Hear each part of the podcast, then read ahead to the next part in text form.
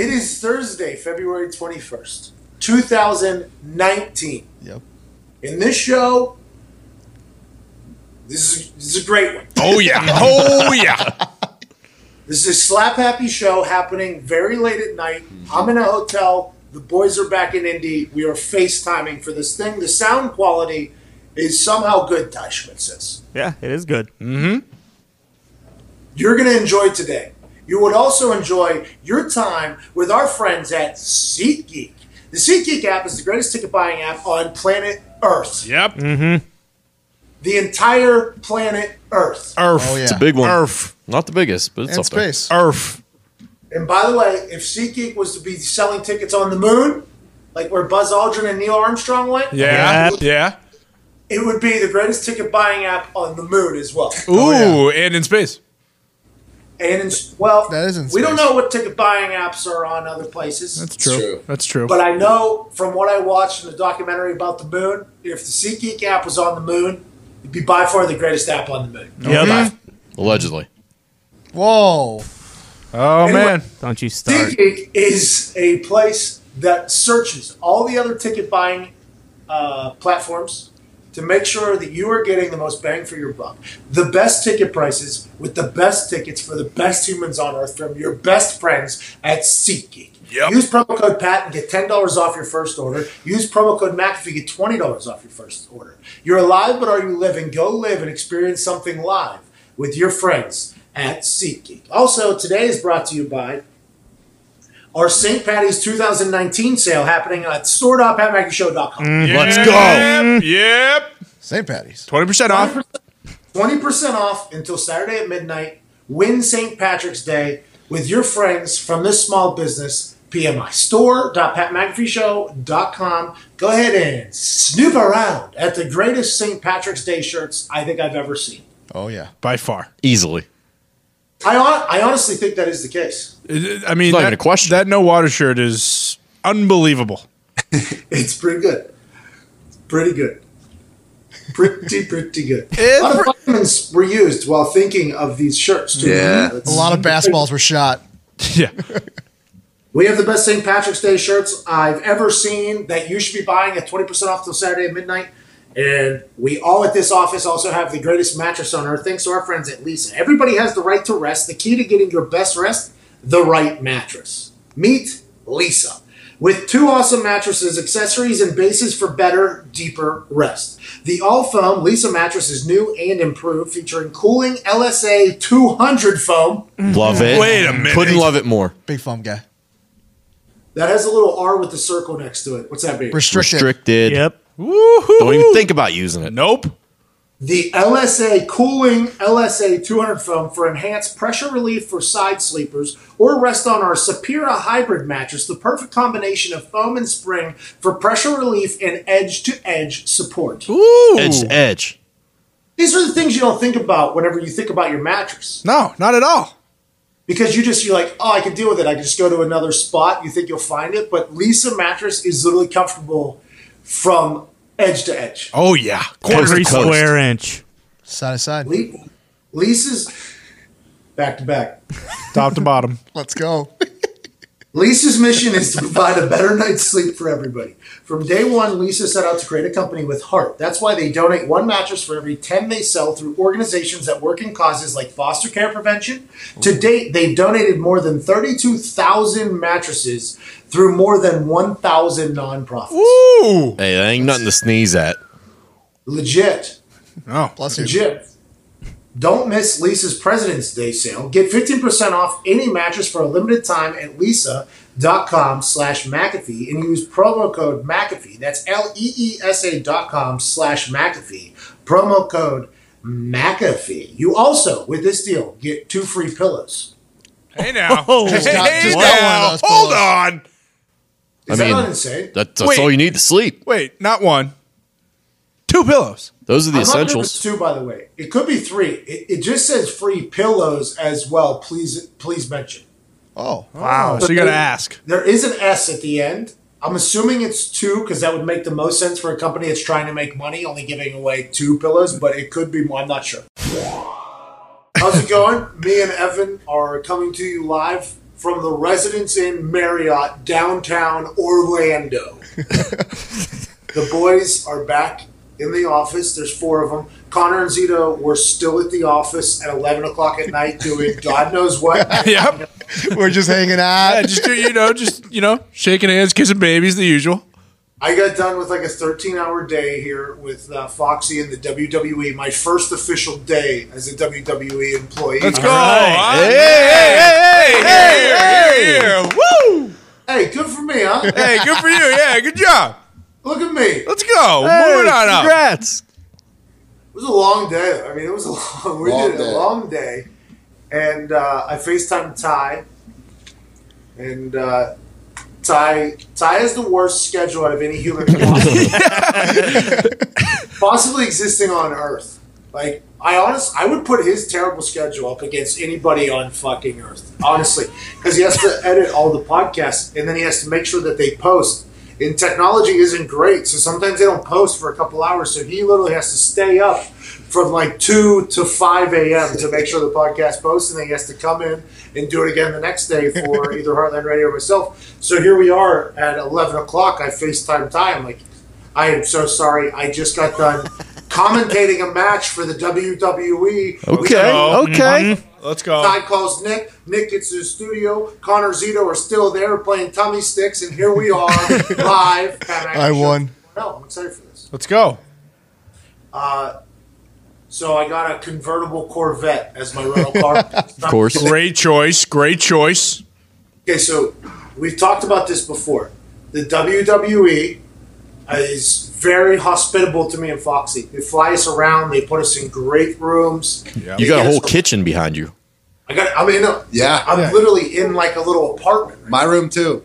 Yeah, Foxy always gets taken care of better than me. But. No one cares about your room, Fox. So Is that toaster back there? what's that? Is that a toaster? Yeah, there's a toaster and a coffee maker. You don't see that Ooh. anymore. You do not see that. Microwave, full size fridge, and China. We got China in here. Whoa! Hold oh, on. Oh, yeah. Hold on. Like plates and shit. That's a, that's a first class operation. And in the corner over here, they even got Scotch Brite if we want to get into some dishes. Very fucking nice of them. Do your own dishes. So, as soon as we we fly to Orlando yesterday, okay, business trip, Yep. big deal. Get on a plane, fly to Atlanta, lay over in Atlanta, Atlanta to Orlando. The Atlanta to Orlando flight, by the way, a lot longer than you would think it. I, what would, it how is. long would you think that flight would be? Hour and a half. Two and a half. Yeah, hour I, even. I would, yeah, I'd say like an hour ten. yeah. Two and a half. You're in the air longer. Both looked at each other right in the face and thought 20, 25 minutes. Atlanta to Orlando. You guys are spot on. It's like an hour and 10 minutes. Yeah. yeah. Let's go, Ty. Huh? Me and Ty hit the nail on the head there. I was like, yeah, that's about an hour, right? One one state. That's incredible because uh, Florida Georgia Line in my head, the band is also inclined. right. In my head, it's just like a short little. Anyways, it's not. yeah. So I get on a plane and uh, I'm near the front of the plane. It's a nicer seat. It's a bigger seat, and there's less people in my area okay. than where Foxy is. Mm-hmm. Foxy's mm-hmm. row 46, all the way in the back. Yeah, 46 F near the shitter. Yep. I'm row three B. Well, no big deal. Yep. So I don't like boarding planes until late. I don't I don't understand the big rush to get on the plane as soon as your your zone is called. That's because you sit than- in the front. yeah, yeah, yeah, yeah. You don't get it with back in the 45 with me and Foxy, where you're where you got to fight for elbow room and baggage space. All right. So I didn't. Even, by the way, let's not act like I didn't used to fly. Fair enough. Fair enough. all the time. Okay. Let's not act like Okay. that didn't- I used. I, I used to travel a lot back there. Okay. But I am not like Ty. Like I'm not going in there fucking sharpen up my elbow. so, anyways, I would rather just sit in the waiting area than on the plane. But I mean, that's preferences, right? Yep. So we go on late. Everybody in first class is already saddled up. Everybody already in first class saddled up. They already have a drink. They're already doing their thing. Mm-hmm. I normally show up, fuck it all up, right? Like it's just like, excuse me, because I got a wide ass, so I definitely hit them in the shoulders whenever I'm walking through. Mm-hmm. It's always a scene, right? I'm not supposed to. Be, I'm a two star person in a five star place up there, and everybody knows it, right? Hey, here, here, here, here. so I got jorts on, obviously. I got one of our St. Patty's Day shirts for sale now, 20% off till Saturday at midnight. People Yep. are Percent off. Yep. Twenty percent off. Let's go. Bye, bye, bye. Pub shirt is in the top three currently. Let's Yes, go. Ooh, big moves. No water needed is in quite a lead right now. It's one of the greatest shirts I've ever seen in my entire life. But if the pub shirt ends up in the top three, I am gifting the pub an actual bar. Yeah. Oh upgrade. boy. Oh boy. Pub grades. We'll see how it goes. Yeah, we'll Um, still a couple more days left in that sale. Get your shit now. St. Patrick's Day is a drinking and picture posting holiday, and you're it's not like it's not like you want to not be the person in every single photo with the most hilarious shirt on. It's, you don't want to be that person. No, You no, no, no, no, no. no. You want you want the most likes on Instagram. Don't wear the stupid green plaid shirt you wear every Yep. year. Oh, Throw it kiss out. me, I'm Irish. Time for a new quality T-shirt from store.patmcafeeshow.com. Mm-hmm. Yep, twenty percent off Saturday at midnight. Plan now for the greatest holiday of the greatest holiday of your life. Ever. Okay. Mm-hmm. So I get on a plane. I'm wearing. I think it's the goat standing on the keg. Okay, let's go, Great Keg. shirt. Let's Great go. shirt. Goat shirt. It is a good shirt. It's not getting enough love by people buying shirts. Just wait till the video comes yeah, out. it's, it's getting a big push soon here. Yeah, yeah, yeah. Big video coming out soon. Okay, AirPods in because I'm a businessman. Oh yeah. Clearly. Naturally. So I got my AirPods in.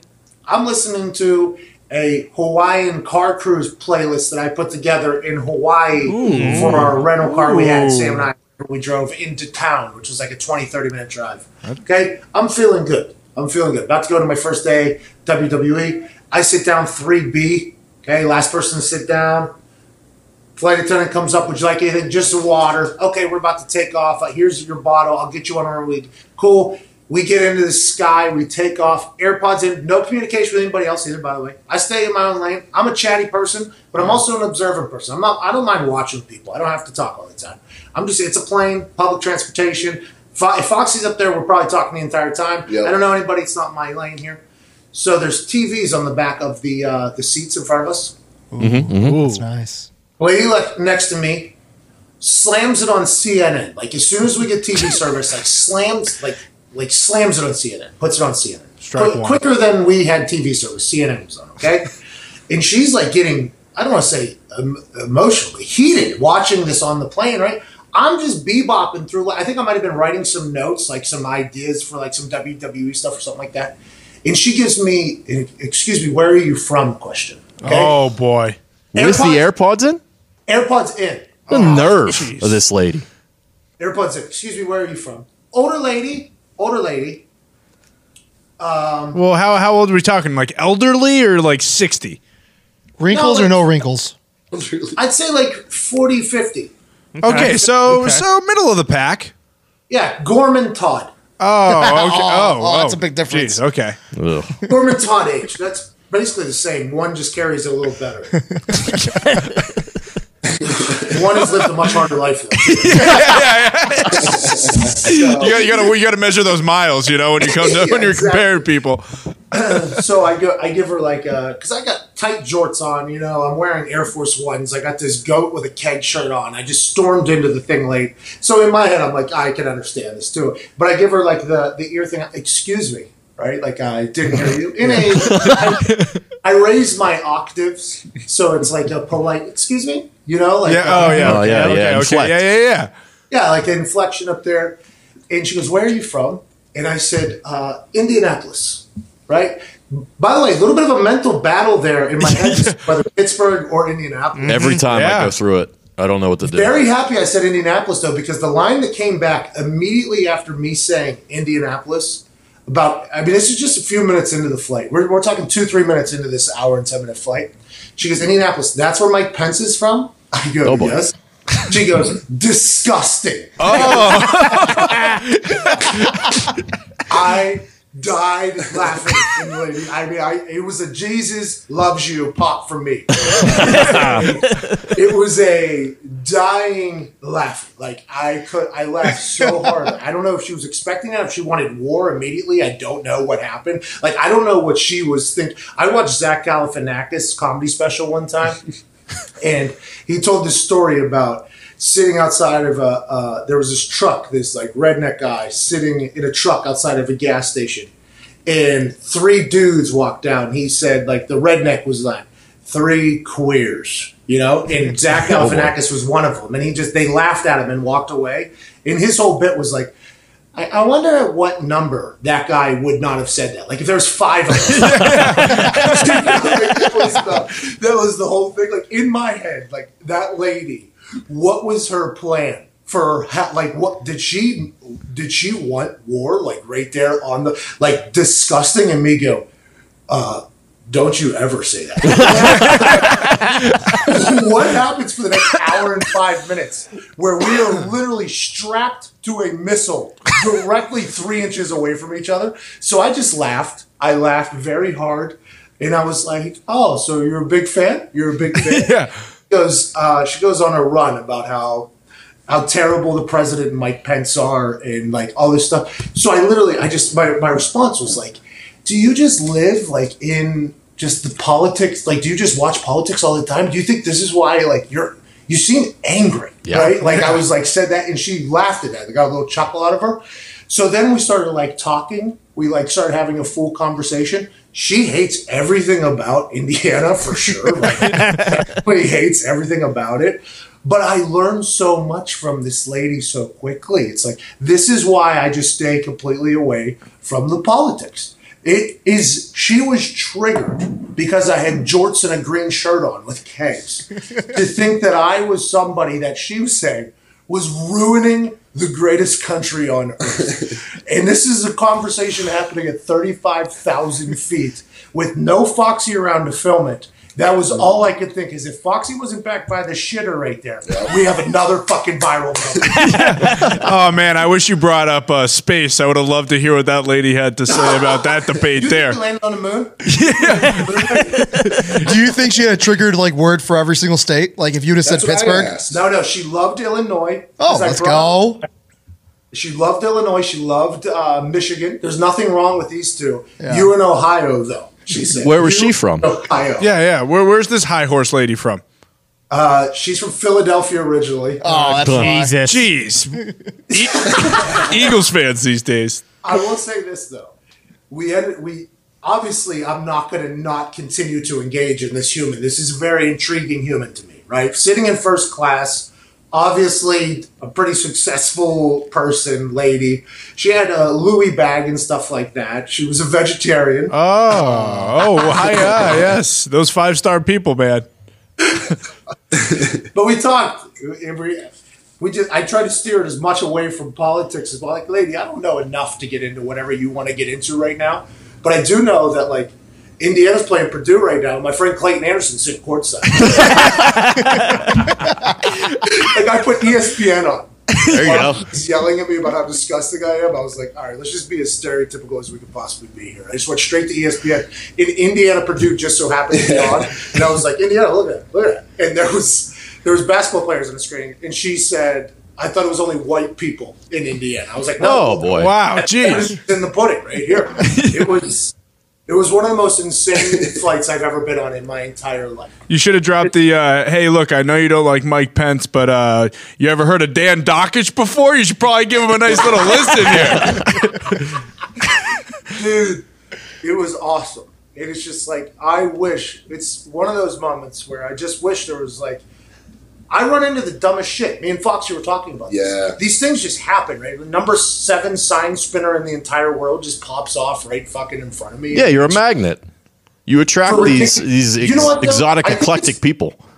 well i think it's because i'm so intrigued by everything The curiosity. You know, like Kill I'm not cat. scared to dig in. If I've had some vitamins, I will go in. I will learn some things. Yeah, peel back those What I learned- layers. what I learned from that lady is Indiana, not a very well loved place by people that watch a lot of CNN.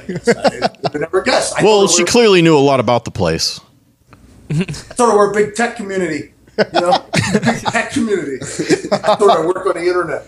Big time tech guy, millennial. Pat said he like explained to her like that there's actually a city in the state of Indiana.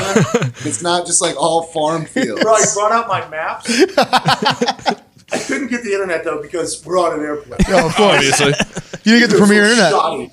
But my maps were still loaded from Indianapolis, so they didn't load in the trip. So I zoomed in on Indy, and it was like very blurry. And I was like, "See, there's buildings and shit down there." Yeah. See, like, there's a real. There's, guess what? You know those bird scooters? We got them. Yeah. My friend actually broke his Oh, clavicle. come on. Oh, weak bones. You know those vegetables you're eating, lady? You know where they come from? Yeah. Fucking Oh, Indiana. military. yeah, that's right. Central Meat, Illinois. vegetables, military. We're out here in America mostly. But I think I was. the- I honestly think I brought us together a lot closer. By the end of it, she's probably listening to the show right now. Really? Oh, subscriber yeah, now. Gained a fan. That's. I don't know. She's after I just retold the story. I don't know if she's going to stick with us, but she ended up being a nice lady. A nice lady. What was your ending worth with her? Um, she had a. She. I asked her if there was a. She had a bag that she wanted me to grab. Yeah. And she gave me like, "I'll get it." And I was like, "Of course." And I just. I just See you later. I just wanted to- Well, I mean, that's very misogynistic of you to think that she couldn't carry her own bag. I, as soon as I asked the question, I regretted it. Yeah. As soon as I asked the question, I regretted it. I was- and by the way, she was a fit. CrossFit, probably. Oh, not yeah. have, Big time. I should not have asked. I should have asked. Man, what a good convo today, boys. Yeah. What a Oh, convo. yeah. Hey, hey, what a convo. yeah. People say, you know why we like podcasts? Because we like good conversation. Today, mm-hmm. we're having one. Mm-hmm. Mm-hmm. Oh, big time. Oh, yeah. And you know, when men and women upgrade their tattered, outdated, multi-pack bullshit underwear to Tommy John, Bullshit. Yeah. Bullshit. the most comfortable on the planet, Planet. Earth. They have a lot to say about it. Like Scott, who's happy his double Scott. agents are no longer going rogue. Or Melissa, whose Tommy Johns are so like and Melissa, comfortable she Melissa. ru- worries she'll forget to pull them down when she goes to the bathroom. Point is, men and women all across America are crazy about Tommy John. Oh, yeah. Both of them. I'll tell you what, M- Melissa, that's a wild scene there for Melissa. Yeah, I mean, you, you, you gotta go to the bathroom. You might as well check if you have underpants on. Missy's I a think freak. Melissa might have pissed her pants and made an excuse. This is like uh, this is like uh, it's like pre cum, I think. Yeah, yeah. Well, if you're gonna piss your pants, Tommy John is the one to do it. I, I don't know. no, probably not. Pissing pants. Might be. Peeing your Melissa pants is almost cool. did because Tommy John were so light and comfortable. She she didn't even know they were on. Exactly. That cool. Both Tommy John men's and women's underwear sport a no wedgie guarantee, comfortable stay put waistbands, No and a range wedge. of that are luxuriously soft and designed to move with you, not against you. Oh, With-. Perfect. Aerodynamics. I think that's how it works. I I just don't think that is accurate. That's on me. Plus, Tommy John has dress shirts and undershirts that always stay tucked, ridiculously soft loungewear, and go anywhere apparel that's versatile enough to go from boardroom to boxing class. Boardroom to boxing. I'm here for the Pam Pam thing. Tommy John is so sure you're going to love their fit and feel that it's all backed by the best pair you ever wear. It's free guarantee. That means if you don't love your first pair, you'll get a full refund. Tommy John, no adjustment needed. Hurry to TommyJohn.com slash Pat now and get 20% off your first order. That's TommyJohn.com slash Pat for 20% off. TommyJohn.com slash Pat. P A T. Pat. Pat, Pat. Pat. Just so we know, it's only one Pat, though. Oh, Okay. jeez. I- That was on me. I got a little carried away with the ad libs. I've been listening to all Amigos lately. Makes sense. That'll happen. It doesn't make sense. They say a lot of words twice when they ad lib. Ad lib.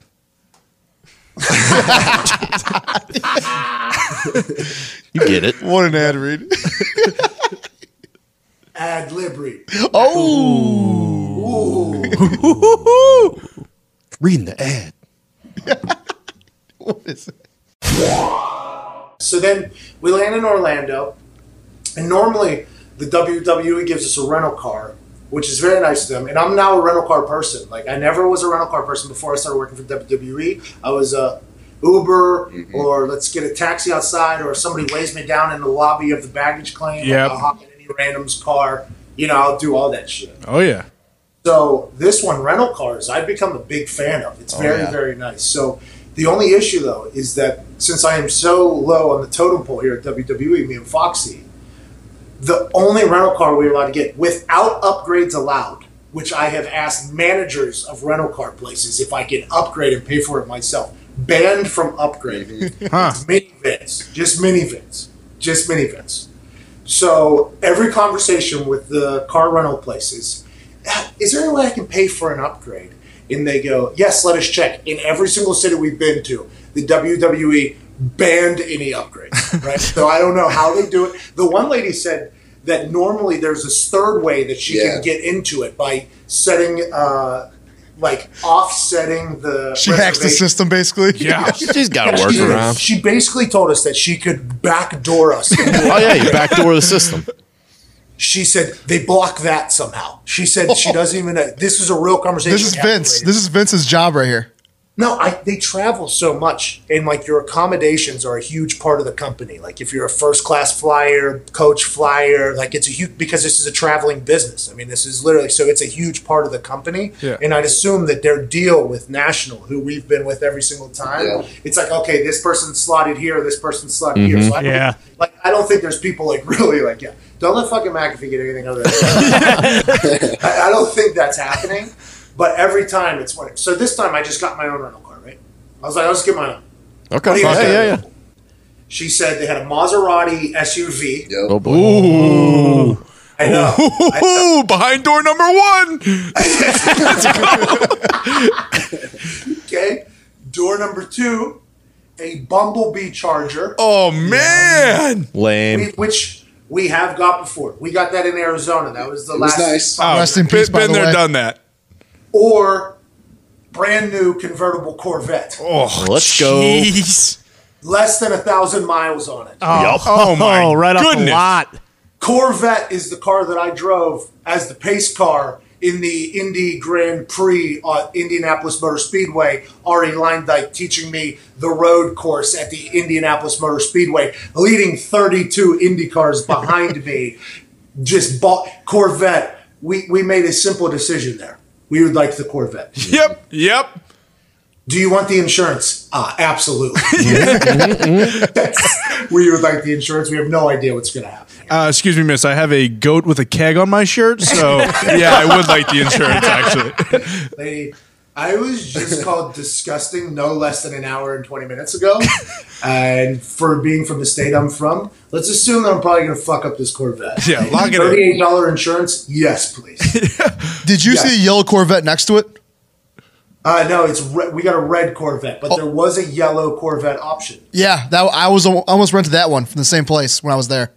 Okay, so the yellow Corvette was an option. Yeah. Red Corvette newer. Uh, yeah, So we went with the red Corvette. Good choice. So we walk out to the parking garage to pick up our rental car. Didn't even think about our bags not fitting in that car. Did- so we popped the trunk, and Foxy had to do an actual wedge, Yep. like a like it's insurance. I think we got insurance. I think we broke the trunk. wedge his bag in the trunk, which is basically just like a. Um, like a uh, Glove compartment. like a glove compartment in the back Yep. because you're sitting three inches off the ground. It's an Indy car. You're sitting in an Indy car for real. Yeah. So we get in the car. We're driving around. Take the rag top down so my hair can blow. Yup. You know, Naturally. Yeah. Oh yeah. call my fiance Ooh, yeah. Just, just you know, do the do the rounds. because it's snowing in Indiana at this time. Oh, yeah. So I call her from a convertible in a Corvette in Florida. Mm-hmm. Just let her ask her how everything's going in Indiana. Couldn't hear a word she was saying. Was so fucking from the wind. So it turned into me calling her and her going, "Hello," and I'm going, "What?" like you're such a fucking asshole. Hangs up on me in this fucking convertible. Cop. I'm floating. We're driving this thing Fast. we're driving this thing because there's I mean I don't know how you don't right Yeah, of course. That's that's exactly why they don't let you upgrade. By the way. probably the reason. Let's get into the show at least. Blue lights come flying up from the back. Blue lights flying up from Oh, the back. oh. Foxy couldn't get his camera out fast enough. he, I was ready. he was digging like oh my god. And then he just grabbed the camera and I pulled over. I did I even did a pullover. Like mm-hmm. that's how committed I was to yeah it's me. I was like yep pull over dude floats right by us We're like, Wow. Oh, what? that's like a real moment there, you know. he caught the reaction. Ah, yeah, I'm assuming we have it. Let's go. Yeah, I'm assuming we have it. And then we go, um, we get to the hotel, and I can't sleep still because of Hawaii. Still on fucking- Hawaii Oh, jeez. Jet lagged. Me, I get through all the time. Actual jet lag. This, this is actual. You know, this is. I'm happy we, this came up. This is what jet lag is. Is Yeah, I, I get it all the time. The hour difference gets me. from Chicago, Yeah. Mm-hmm. from Central to Eastern. Oh my god, you have no idea how hard it is. They've been doing a lot of case studies on the Central Time to Eastern Standard Time Zone. They say it's the worst one. I know. Yeah. I'm leading the case. People are like, so I'm I'm like half asleep, but I'm it's like 2 a.m. is 9 p.m. to me. So it's I'm bright eyed, bushy tailed, like you know what I mean? Yeah, it's, yeah, it's- yeah. It's been very hard to sleep. I don't know how I fix it, to be honest. I, I don't have Advil PM. I've been trying to just vitamin the shit out of my like last night I might have been on cloud 48, which leads to this. About 142 last night, I even wrote the note down in my phone. I'm part I'm, my room is right outside the parking garage here. I heard a I thought the vet got stolen. Oh my god. I, I wrote it on my phone. I wrote the notes down on my phone for when the cops come and ask me the next day what happened. I go about 142. I heard a fucking I heard a V8 go nuts out there. Look, look, there's a timestamp right here. I swear to God, officer. 148. Yeah, 142. It was actually 142 a.m. So this morning I was fully expecting to go over there and our car mm-hmm. be stolen, and I was very excited that for that because we're filming my first 24 hours with the WWE. Me refusing to take their rental car, getting my own, then it getting stolen the morning. Can't write this stuff, folks. This magical content. magical, magical content. Didn't happen that way. The fucking thing survived. It must have been some other fucking car getting stolen, which is a real shame. Kind of fucking up our thing. So we get in the vet, still there, Yep. and uh, we go to the performance center, and we're just chatting about content to make for the WWE. We make a couple videos. We chit chat with some people. Finn Balor. Ooh. okay. Okay. We didn't make anything with him. He just came in with his family. But yeah, he was there. you guys got so excited. You, there's there was literally a hi. My name's Pat, and uh, uh, the the social or the digital guy that I don't want to say his name because he said the last time I said his name, like a bunch of people hit him up for a job. I didn't want to say his name, but he introduced me to him and was like, "Oh, he's working for us now." I think that guy is incredibly handsome. Yeah, he hasn't had a carb since 2004. Honestly, I, I'm not sure he knows what a sandwich tastes like. Not a chance. it's it's sad for his taste buds. Incredible for his body. Yeah. he is a handsome, handsome man. Meet him, do some things. Then the NXT tapings are happening over at Full Sail. I check in at Full Sail. Michael Cole just started this internship program at uh, Full Sail University. I got to sit in on the orientation of the first class. That was a good time. Yep. Let's go. Back in the classroom. No big deal. I have some questions. I have some questions. I didn't bring a pencil and a paper though, so everybody seemed to be judging me heavily. I was like, "Yo, I'm not used to this bullshit. I didn't go to class. I don't know what this is." It was a good time. And then, Mike, what's up? Jump. Oh shit! Yo, I had a frog splash today. And Oh, Oh, dude, that was awesome. You were up in the air. You were up in the air, man.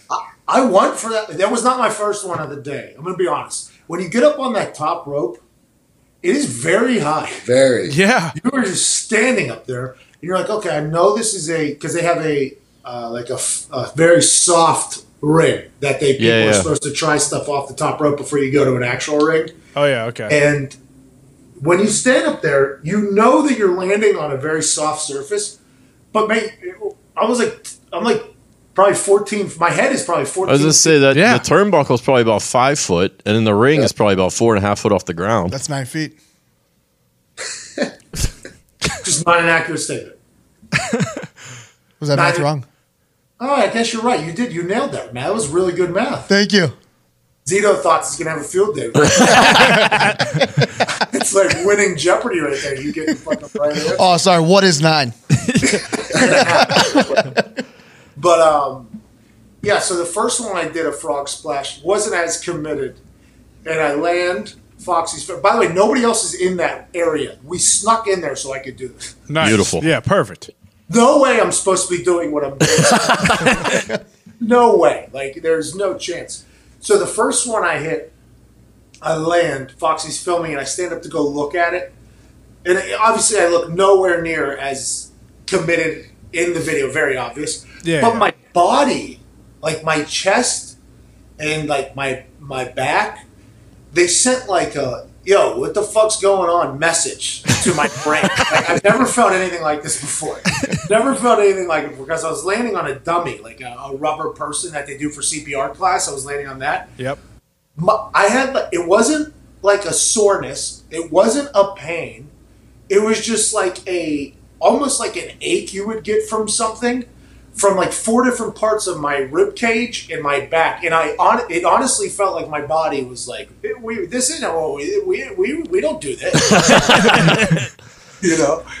And then after like ten seconds, it went away, and I was like, "Okay, it went away." Now the body knows what's coming, right? Let's assume that the old McAfee body just did a quick little, all right, we can handle this now. So I go right back up to the top rope. Foxy goes, oh, we're going slow mo here. Foxy goes slow mo. And when something's on slow mo, as the person who's on the camera, you have to know when people are watching this, they're going to see every single moment. Yeah. So even your look right before, if you're scared at all, that's going to be on somebody's screen for four or five seconds while you're just sitting there. Oh yeah. So I had a while I'm climbing up to the top turnbuckle, I'm having a full conversation in my head like everybody's gonna see if you're a bitch or not right now. You get up here and you just fucking set your feet and you fucking go. Okay, that's all. and, Like I'm talking to myself while almost falling off the turnbuckles because my jeans are too tight to get up. on. so I'm in a bad spot, and I get up there, and I do I do like this uh, arm spread thing. Oh yeah. Right before I go to jump, I like look down to the ground and I pause for like a second. I'm like, don't be a bitch. and I go and I tried to make, I tried to jump as high as I possibly could off of that thing. And I feel like if I was to pull that off with a real rig, I might break every bone in my body. but it would get a hell of a pop. from- Your hair was flowing in slow mo. That was amazing, oh. by the way. Because it's starting to grow a little bit. Oh yeah. Oh yeah. It's well, getting the, there. the jump was impressive, but you went fucking full extendo on the frog Yeah, splash. you Like, went it- you it- went D'Lo Brown esque. I was like, I wonder what he's gonna do because it was in slow motion. I'm thinking as you're jumping, I was like, is he gonna go D'Lo Brown or is he gonna go Eddie Guerrero? And you went D'Lo Brown, full extend, full arms between the legs, pumped him out there. I mean, I felt pretty good. You were floating. I felt pretty. And then when I tried to get up, my jeans were too tight. I couldn't step over the rubber body. Almost fell. so, I mean, that was a pretty cool moment. Uh, we leave the. That was the, while we were leaving the performance center to go to Full Sail for the NXT taping. So Yep. we everybody else was kind of leaving, and we literally snuck like through a back door. And I was like, "Yo, we got to get back to that padded ring. We got to get back to that padded ring because that was where I did the leg drop from on the last one." So we go over to Full Sail. We get a tour, do the orientation. We're kind of wrapping up like our first 24 hours with the NXT tapings happening there. I have a full conversation with the coolest dude on earth, Michael Cole. And he's chit chatting about ideas for us. I think he's, by the way, the Lake Tahoe thing, I think he's in. Let's go. go. That's huge. Yeah, yeah, yeah. I think he's in. Everybody needs to know that me getting invited to this Lake Tahoe Pro Am thing is going to be a fucking great thing for everybody. Oh yeah. The content that we are going to pull out of that thing, we're going. to I don't know if we should. Yeah, we should announce it. Yeah, let's do it. Yeah, I, I think so. Eh, eh. We are in the middle of a sale. Maybe we'll wait a week. You know, they got a nice little treat. Maybe right if we now. hit a certain uh, amount of numbers of shirts we sell, you'll you'll break it out. Something to think about. Oh, huh? Huh? there we go. Okay. All right, I have a number in my head. We hit it tomorrow. We hit that number by the end of day Thursday. Big news comes out. Whoa. Big news comes out next week. if, if because I have to get it okay that I say it, which I have to go through some channels because this will be a pretty big deal if this happens. But we'll announce it much. We'll announce it next week as opposed to in July. So it'll give us, you know, I mean, we'll announce what we're doing instead of I like Yeah, breaking news, mm-hmm. breaking news. We'll break news early, Yeah. which will be, I think it might revolutionize golf. To be honest, we'll see. Uh, I think so. People, Hey, are, people are saying it. You're not saying it. Yeah, not you. Yeah, yeah, I'm just quoting. Oh yeah. Just the reviews. So then, like our Michael Cole conversation's wrapping up. We're covering everything that, like you know, the plan. WrestleMania's coming up, so we got to cook up some stuff for WrestleMania. We got to. This is. This is becoming such a really fucking incredible opportunity. It's been awesome. Oh by yeah. the way. They're letting us just dive into the vault and just create content. They're That's just like, that's yeah, amazing. just Do, do whatever you want, man. It's like perfect for you too, because that's exactly what you needed. Was people to just be like, "Hey, this is what you can do. Go ahead and free reign." You know. Well, that is the interesting thing because I've been talking to all these other people, and I feel like if I was to work for other people, which might still happen, by the way, WWE would not be my main thing. They're just allowing me to be a contributor for WWE. These other companies, I feel like, are going to very much. I don't want to say tell me what to do. I'm not great at it. I'm not great at being told exactly. I'm not great at being told what to do. Like I'm just not. Eh, I think my entire life. I mean, in third grade, I walked out on my teacher's class because I said she was treating I like a revolt out of my. I mean, this is just something I'm not great at, and it's why I retired. To be honest, so it was. It's a perfect situation where they literally they're just like, yeah, we believe in you, man. Just whatever you need from us, we'll help you as much as possible. We'll tell you what we think could work, and you just do whatever the hell you want to do. We don't want to censor you at all. They said we do not Awesome. want you to become a WWE guy. We just want you to enjoy our content, which you do, and then create content for us. I'm like, yeah, you got it. So it's been very cool. So while that conversation's wrapping up, dapping up, wrapping up that conversation. Yep, yep, yup. Yep. Yep. Michael Cole goes, do you, do you want to call a match tonight? I was like, uh, eh, yep, yep, absolutely. And he was like, okay, let me go see. Goes in, asks Mr. H, Oh. oh asks Mr. H. Okay. HHH. and Mr. H goes, absolutely. We got a dark match tonight between Punishment Martinez Ooh, good name. from Puerto Rico, six foot six. Oh. Oh, bro. big boy. He's going against Adam Cole. Wow. Oh. Let's go. Adam full Cole circle. still in a dark match. Well, full circle here, right? Adam Cole is basically the reason why the WWE even knew who I was. Yeah, sure. He got went after me basically on Twitter. He like extended an opportunity for me to go after him. He called me a dork, right? Because I was wearing jorts, so he's un-American. Everybody knows that. You can choose to like him or not. It's up to you. Yeah, he's just an un-American man. Uh, it's up to you. But he's the reason I got in. And then the first match, literally, I get to call is an Adam Cole match. And it was like, we're like an hour out from it. We'd been up at this point for 12, 13 hours doing stuff. So we do a quick, basic bitch run. Straight to Starbucks, pick up an Earl Grey. You know the deal. Mm-hmm. Mm-hmm. And you see Splenda in that thing. Took that to the head. Took a couple little vitamins. Need Got in- introduced. I got introduced. Okay. like, in- onto the stage because it was on the stage in front of the crowd. Average pop. It was a, it was positive. It wasn't booze. Let's I was expecting some booze. These super wrestling fans don't love the cuzzy here. They don't. They don't. they don't love your your. They don't love love your friend here. They don't. They're not the biggest fans.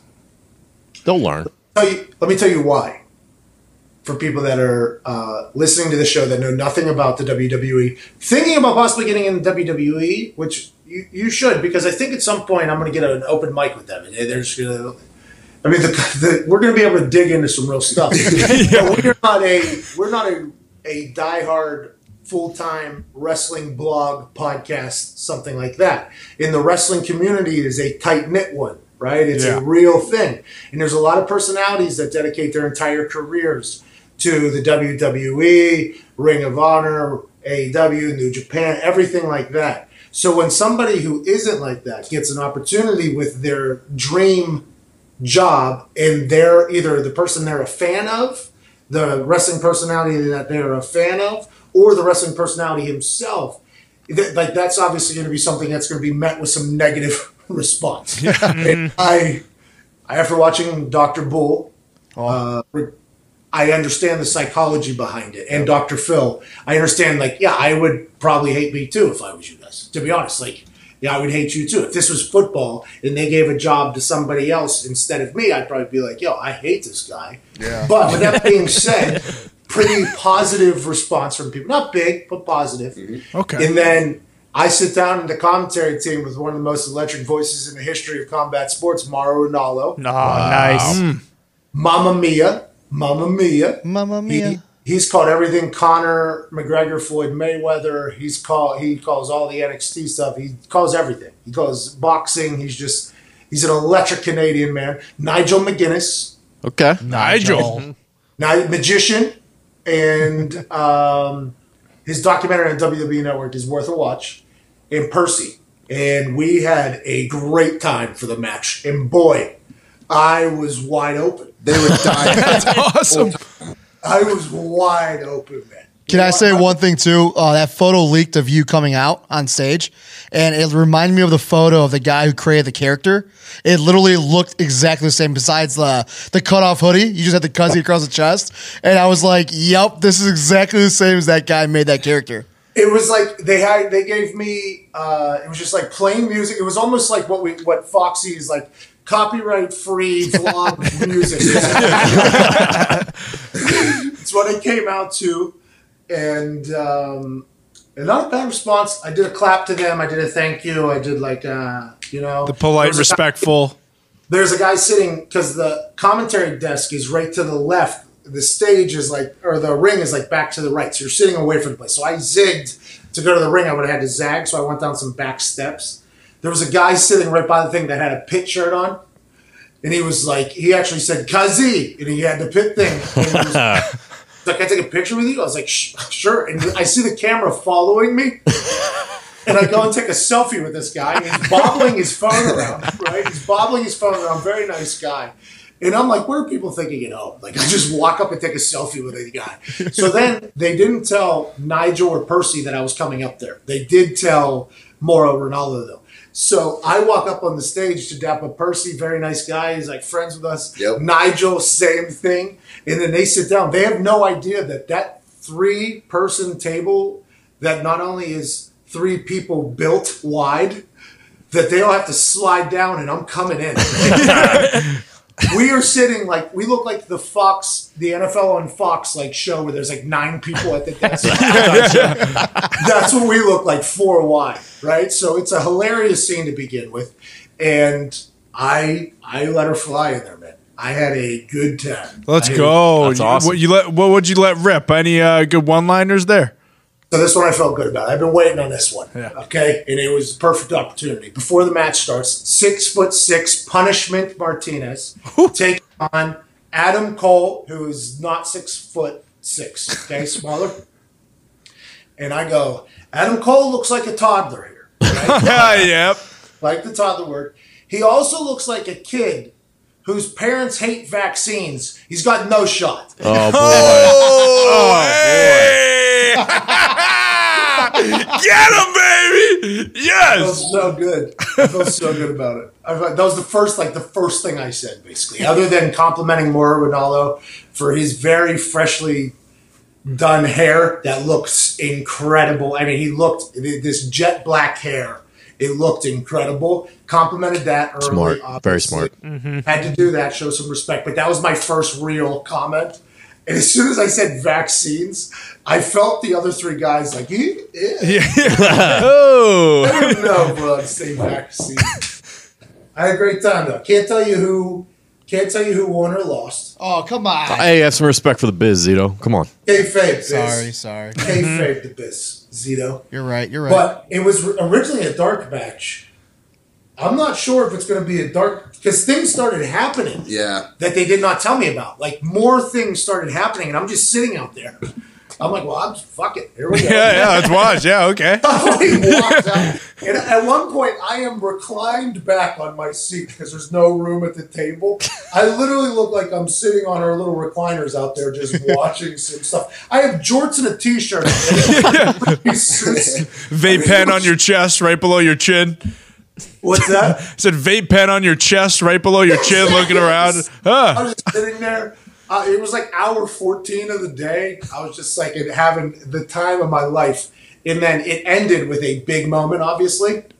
and the uh, in the ear they say let McAfee take it home, Wow. which means the go. commercials showing like the it was the end of everything that was happening. Yeah, let's go. It was it was a Prater moment. It was a Oh. Prater field goal moment happening, and I was I was there for it. That's You awesome.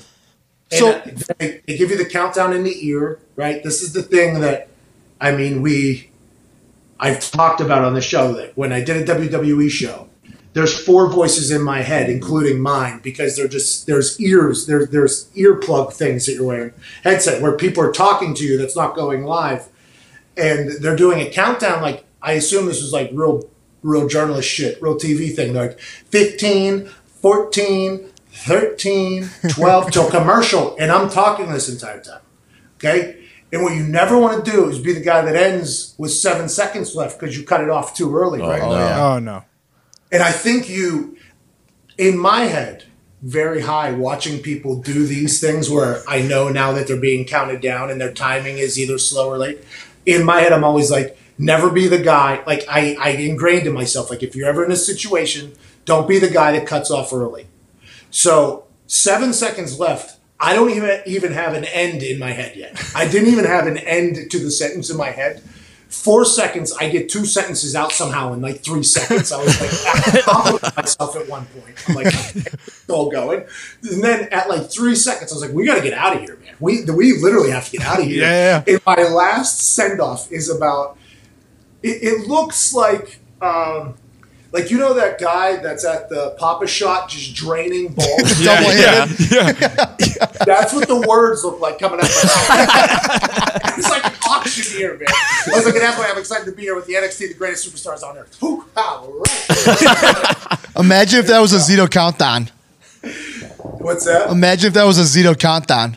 Well, I like five, three. I think you might have trained me for this with all the weight loss challenges. Going through an iPhone, FaceTime, room to room. I'm alive out of from five. Yeah. So for the people who don't know, what's a dark match? Dark match is one that they're not going to put on TV. It's just for the in-house crowd. So it's because you got to remember that whenever they film their TV shows, Uh-huh. it's also you got to like couple thousand people in-house that are trying to have a show as well. So there's mm-hmm. dark matches that aren't for TV. It's just for the in-house crowd. Oh, let's go. It's awesome. Yeah, it's pretty cool. It's pretty, but the, a lot of things happen though in this. I I think they might have lied to me, or maybe they. I don't know. I think the plan might have been like, this is a dark match. Let's see how he does. Yeah, dark match is usually fun. That's like where they experiment a lot and try a lot of different things because it's just it, no one's it's not you get the real reaction, right? Is Yeah. that- yeah. So they Yeah, get a little was nuts pretty cool, though, sometimes. man. It was really, it was pretty cool. Or gonna they're give us- awful. they're going to give us all of the. They're going to give us the whole thing Nice. Nice. for this uh, first day of the uh, first day of the job thing. So we're going to have that whole thing. I'm pretty. I'm pretty excited. Yeah, I mean it that, that didn't sound like a real first day for most people. How about Michael Cole? Just like out of nowhere, you want to call a match in like an hour? Uh, who? Yeah, uh, yeah, absolutely. Yeah, sure. Do you want to come to Lake Tahoe or? Uh, You scratch my back, I'll scratch your back. I think. It uh, yeah, man, that's him scratching my back. Oh, yeah. awesome a though. lot. There's If- not a lot of scratching Michael Cole's back. a lot of Michael Cole helping me out, man. That was it was incredible. And then I come back, Mr. H comes, shakes my hand with a smile and a laugh, and everybody else, same thing. It was like uh, eh, I will say this: the people that work for the WWE, it's like a family, right? everybody knows everybody. Yep. They're pretty. I feel like a lot of them want us to succeed. Like Yeah. They want me Oh, to yeah. succeed. Hell They yeah. want- they, they genuinely, and they're good people. So every Right? time you see him, it's just handshake, or are you working up for a handshake hug? uh, it depends who it is. So for Mr. H, Mr. H, strictly a handshake, keep it away. He gave me uh, like a Bill Polian body tap today too to see if I was fat enough. oh, nice. I think that's you're gave- working up to the hug there. It was like I, it was either a get out of the way. it was either like a, after we shake hands, Like a rip move. He was trying to rip through you. Yeah, but it was like a pat almost. Real tight quarters backstage at this Full Sail. Very. real tight. So there's not a lot of room. I mean, Oh, it's yeah. very, it's very tight. What it's it's a it's a one lane road that you got to beep at the bridge. Ugh. You know what I mean? You got to Yeah. beep at the bridge. You gotta to beat down and then go right past. Yes, it's exactly. It's like that backstage some, at some places. No, Zito. Yeah, yeah. Well, Um, so, but I'm so ingrained from like scouts and stuff doing this when you come back from off season. Like they pat you, and there's no way that's not for to see if you were fat or not. And that, I got that a lot because, I mean, I my weight, easy come, easy go. Fluctuates. Imagine how many people pat Don Eddie Lacy. Exactly. That's exactly th- that guy got a lot of them. And AQ Shipley, by the way, probably got. even Yeah. oh boy. Probably still has some coming too. I would assume. Hey, how's that after the knee? Huh? How are we? Are we comfortable? Are we, I saw you golfing a little bit there with McAfee. How fat are you? it's been cool though. So now we're here, and um, this has been a crazy night for sports. We missed it. I came out. I checked the internet. Fucking Nike stock is gonna bust. Oh yeah, Yep. man. It was bad. It was real bad. his entire foot was outside of the, it looked like it was a generic shoe like you would if oh, i used to get velcro shoes from like walmart and shit and show mm-hmm. up at places Yeah. and it felt like the bottom would rip off like that because it was sewed together by a terrible nylon the bottom of my kicking cleats nike always would start to peel off but i always assumed it's because it's such thin leather with such a thin base and i'm ripping it across the ground sometimes and stuff like that. So I would have to change my shoes. I don't think I've ever seen anything like this with a very high end company. The biggest, and Mike Greenberg, uh, Greeny posted something.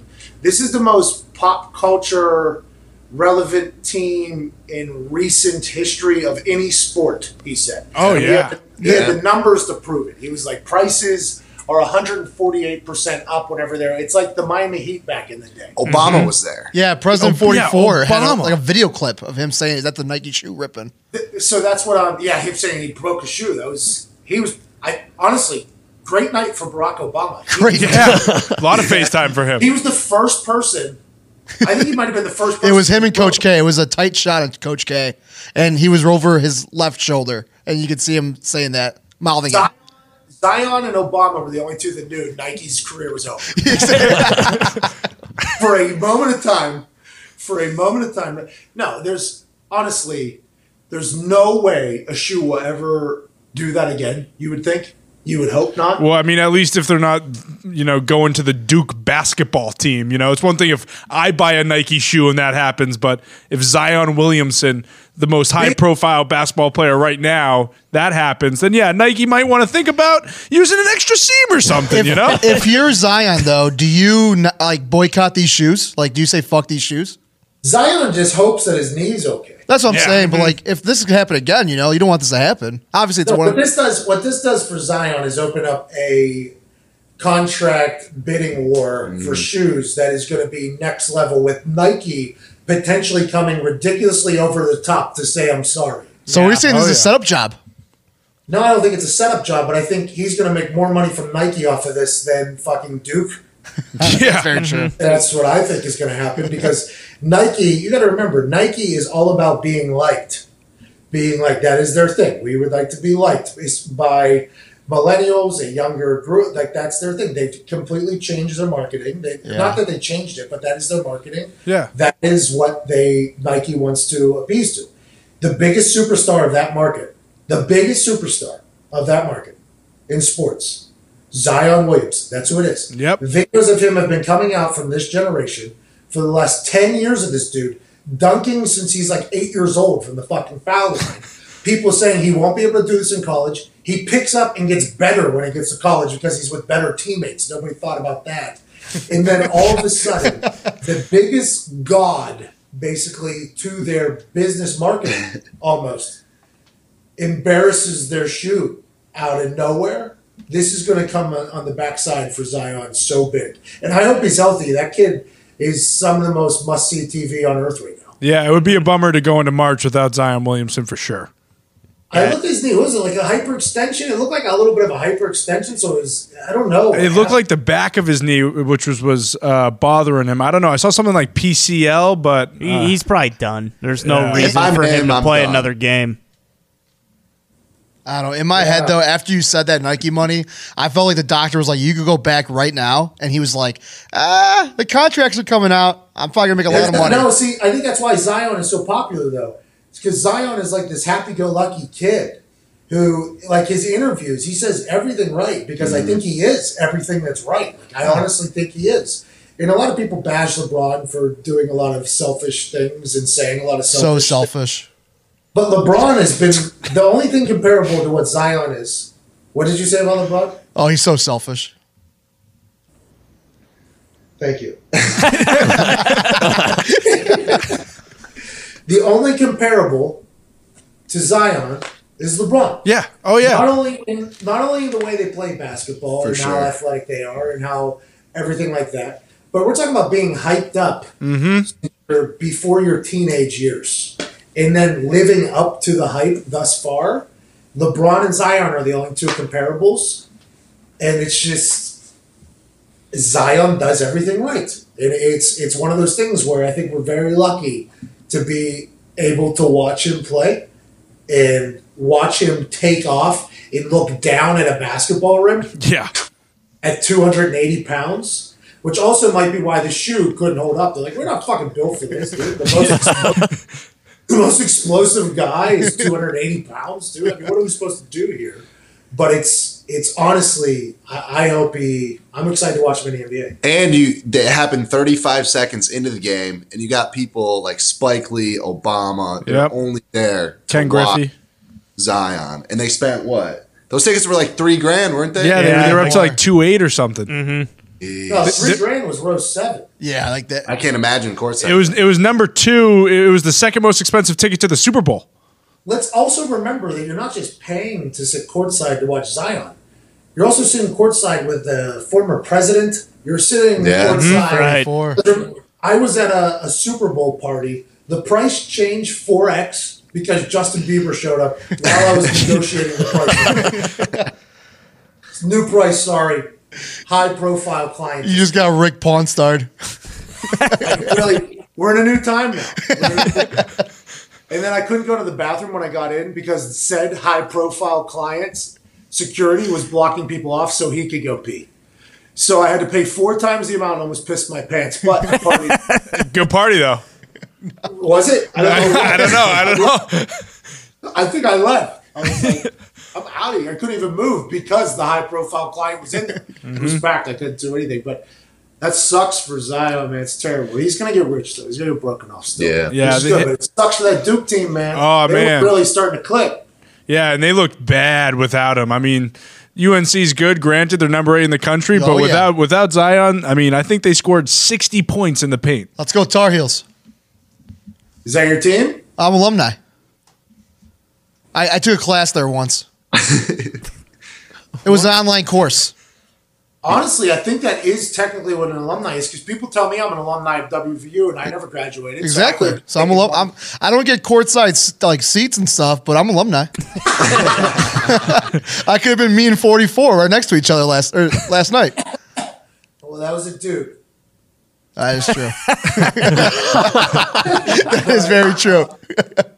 Um, That's crazy news. Anything else happen? Uh, if you want to talk about it, we uh, we ate some very very dangerous chocolate today. Yeah, or the yesterday. Choco. Okay, so what happened? Oh man, I- I'm I'm gonna be completely honest. This was the worst experience of my life. I'm like still hurting from it, and we did it at 3:45, I think, four o'clock. It's not pleasant. It's still sitting there. It still feels quite. It feels like a knot in my stomach right now. Still. Explain what you ate. What'd you say? Explain what you ate. All right, so uh, basically, what Fuego Box is doing is this little uh, Choco challenge for prostate cancer, and what they have are these little square chocolates. They're basically the size of like a what's it called, a Ghir- Ghirardelli? Ghirardelli, yeah. Ghirardelli, yeah. It's the size of a Ghirardelli. Ghirardelli. and uh, it's essentially the worst possible thing you could put in your mouth. I mean, I mean, as soon as you, it was like swallowing smoke. I, I, it was awful. I am going to go ahead and say they're crybabies. I I ate that so fast and it was so easy. He did, Zeke I- did.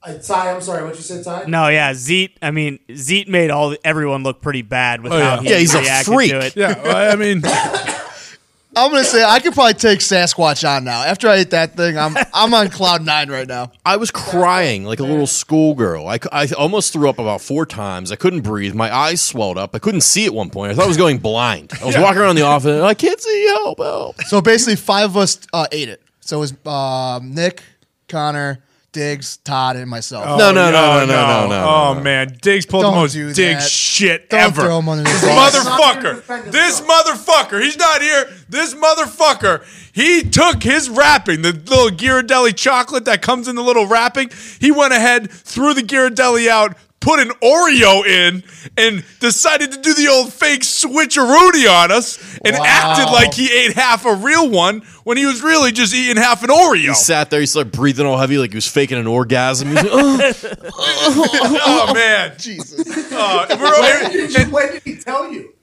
uh, like 20 minutes Oh, after. I, I mean, think. we knew, we knew the way he was walking around afterwards. Like, come on. I had no idea. I had my shirt off, spitting into the sink, trying to get any sort of life back into my lungs. Todd's face turned the darkest shade of red I've ever seen a human body turn. I thought his head was going to explode. My favorite part was uh, Ty just watching us all, and then him going, "Yeah, I'm actually just not going to do this." Uh, So I, I guess this chocolate's just covered in uh, ghost pepper shavings. Yeah. Is the trick. And I broke it in half because I was like, I want it in one spot in my mouth. I don't want to spread it all over my mouth. I want. I broke it in half. I put it in my mouth, and then at some point through the two fingers I broke it in half with, I rubbed my eyes with because it was so hot. Oh, yeah. and then they were done for. I couldn't. He got see. pepper sprayed. Oh, It was yeah, bad. pepper sprayed myself. it was bad. The old ghost pepper spray. And I mean, you know what it's like. You've eaten one before. You ate one with Sasquatch. Uh, Reaper, yeah, because I think there's Reaper pepper in that too. I think. Yes. Yeah. Oh man, You obviously Yeah. got it way worse because you had like the actual like seeds and Yeah, stuff. this was a nightmare. I don't know how you did that. Well, I dumped milk on my face. I mean, I- it was. Oh, we we were didn't, we- we chugging. didn't have milk. any milk. Gorman comes over. Hey, do you need anything? I was like, Gorman, get the fuck away from me! All right. Ran over to the gas station, grabbed like a gallon of milk and as many waters as he could grab. we tried getting Gorms to do it. He kept back. He said a broken rib. Oh, cause well, yeah, because then you ate it, and then you could feel it go the whole way down your throat into your midsection, and then just sit in your stomach, and it was still burning oh, hours later. I ate Still sushi burning right, right now. after, Pat. I ate sushi right away after. Yeah, I was, you're a I was so hungry. I was like, I want more. I want to say another Are we piece. sure? Are you certain that Zito didn't digs it? No, I didn't. Nah, no, he Z- ate Zito it did it. because I saw him splashing his tongue under the uh, sink like he was a dog, just lapping water into his mouth. Well, it's- so he suffered for about two minutes. while Yeah. the It's rest of the us got only down part out that for so, it, hours. like it didn't like affect me like they did, but like it stays on your tongue though. So like you have Yeah. to like get rid of it somehow, or it'll just stay there. So I just put some water on her and washed it down. hey, that's how I found out that uh, Zito thoughts was not actually you How'd you do that? Oh, you told me last night. Because he tweeted down D O W N instead of D A H N. I was like, that, that was the only confirmation that I've ever had that it wasn't you behind. I almost uh, have him uh, had him uh, give me the login, and I gave it to somebody else. What? Suspension. I almost gave him a suspension there for using the wrong Don. three three day suspension. Okay, so let's um let's talk about Choco. Cha- what is it? Choco Challenge. yep. Yeah. yeah, Choco Challenge. Yeah. Uh, I I guess money's going to prostate cancer though because yeah. Yep. prostate cancer um, f- uh, research. Yep. Yeah, yeah, yeah. Thank God it's not going like for, to the cancer itself. Like thank God we're not teaming up with the cancer. Yeah. No, we're not. Yeah, we're that- teaming up with the Fuego. That'd be fucked up. I'll tell you, I might need a new prostate after eating that though. Once I shit this thing out, I'm, I'm afraid of what's going to happen. Seriously. was gonna I'm say- pretty sure. Hey, you guys raise money for prostate cancer fundraising and, and, and research. That's awesome. Let's You go. guys Round of did- applause. Hey, here we Yeah. go. Hey, how about you guys? Hey, hey, how about us, huh? May Huh? have, may have given you Hey, colon hey, hey. cancer, but you know, What did you say, uh, Sam? you know, may have given you colon cancer, but that's you know beside the point. Hey, we're saving the front, not the back. All right. Oh, I can't wait to watch the videos. You guys all recorded yourself. I can't wait to see that. Um, what else happened? Anything? Nothing. yeah, I don't think so. Honestly, I mean, at least in the. I'm trying to think of in the sports world if any if any. other Chicago news broke. Blackhawks continue their hot run. 5 Oh, 4 yeah. win in overtime. Yep. Patrick Kane extends the point streak to 19 Oh, games. Patty Kane with the shot. And that's hockey talk. Yep. There it is, yeah, baby. yeah. We had an incredible. Thank you all so much for listening, by the way, to us in a hotel and them in a studio past midnight here. Uh, FaceTiming computer to humor. It also, uh, computer, shout out to Ty Schmidt's sleep schedule. Yep. This, Yep. uh, Yep. It's gonna be a fun night. I loves it. Uh, so we all thank you so much for listening. Thank you guys for sticking around late too. Foxy's about to die. I am as well. Uh, before I left, I was in Indianapolis. Right before I left, I got a chance to talk to an old teammate of mine uh, about probably the most topical thing for the NFL in recent history. I think. I mean. Oh yeah. There's probably a lot of combine talk and shit going on like that, but the Colin Kaepernick settlement pretty large. I got a chance to chat with an old teammate of mine, and uh, I think it was pretty good. Oh yeah. Oh yeah. Get a little AB insight too. Oh yeah, and Antonio Brown stuff. I mean, two the two very The By the most way- topical things really in the NFL right now. You got it all. and inside inside information too. Yep. Yeah. Best Scoop friend City. information. Yo, let's just get to that now. huh? you think we should just get to that now? Wait, Yeah, let's just let's just roll it. You know, what? let's get to that now. Maybe get to it now. Right, yeah. Hashtag get to it now. uh, picture of Ty Schmidt waking up this uh, tomorrow morning. Miserable. Yeah, after just not sleeping. Or send him a motivational text to enjoy his life a little bit, even though his schedule is the worst in America. Oh man, you really want to piss him off, huh? Yeah, don't do What- that. Let's get to it or get to it now. Get to, Get it, to it now. now. Hashtag get to it now. Let's do that.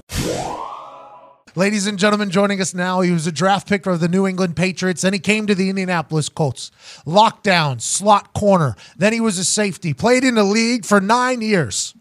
He has a new podcast called the D Up Podcast with his friend Danielle. It's a must listen. Ladies and gentlemen, make some noise for the UConn product, Darius Butler. What's up? Hey, what's up? What's up? Hey, how are you, man? I'm great, man. How are you? I'm engaged. Yeah, so I'm not as good as you. I saw that, man. I saw that. that, that Uh, the helicopter. You put a lot. I hope. I hope nobody I fucking gonna propose to saw that shit. 'Cause it won't be that I got a lot of those messages. Chuck Pagano sent me one. It said, uh, he said, congrats, you know, congrats. Uh, I hope everything's working out great. Thank God fucking Tina didn't cheat us before I proposed. I know that's right, man. Shit. Uh, I appreciate Big that. time, though, man. Well, you're a dad. Right. I'm nowhere near what you are, though. You are legitimately like dad of the year. I didn't, I met Darius. He gets traded to the Colts. You got traded to the Colts, right?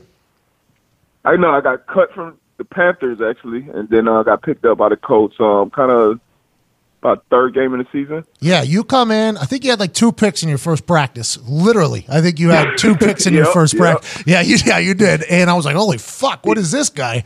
And then I started learning about you, and I had no idea. And then in the off season, we I think it was back whenever I was using Snapchat. You were on Snap, and it was you and your kids. Like every, I'm like, this guy's fucking dad of the year. I had no idea. I had no clue. Uh, you're Yeah, I keep my kids and all that stuff. I kind of keep that, you know, private for the most part. You know, Snapchat, obviously, you know, people who I'm cool with, they see my kind of day to day life. But um, you know, I kind of keep them out of everything else. But um, obviously, a huge, huge part of my life. Yeah, well, you're a great dad and you're a great man. And I want to, you were the first person I thought of whenever this whole Colin Kaepernick thing both not only started, but now that it's it's it's ended because your dad was in the military for 11 years in the army. You were you kneeled during a couple of the national anthems early to stand up for your community and your culture. Now that the entire thing has come to an end, uh, I don't want to. I don't want to say that there's mixed reaction. Larry Johnson was very open in his uh, disagreement with what Colin Kaepernick happened. A lot of the world very much behind Colin Kaepernick and everything, the conversation that he started, the settlement, everything like that.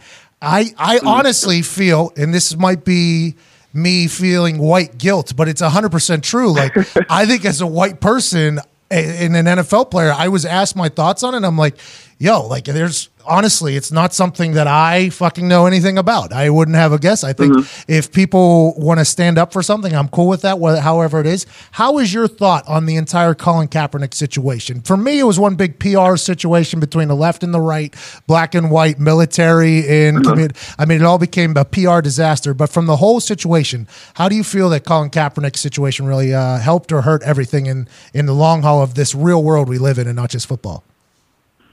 Uh, well, when he first when he first started, um, you know, the protest, obviously, you know, it hit home for me, and um, you know, because of like you said, it's a lot of things that um, you know, just a lot of people have no idea that people deal with. You know, you, 2000 people think 2018 or 2019, whatever. If you have, especially if you have money, if you're an athlete, you're a black athlete, like you're not dealing with this shit. You're not dealing with oppression or anything like that. But you know, you still have family, you know, in the same communities that you grew up in. You still have, you know, sons, younger brothers, and the the the black experience in America and the white experience in America are two complete different things. Even if I go back to um, some of the things that my dad told me he dealt with in the military, you know, while serving the country, um, that you know his white counterparts didn't have to deal with. So um, just starting there and kind of having that 20, 30 plus year of my own history, I, it, it hit home with me. That, actually, the first time I talked to Colin, because um, you know I, I did the fist the first time I protested, and uh, Cromartie kneeled, and then you know you, what happened with that situation.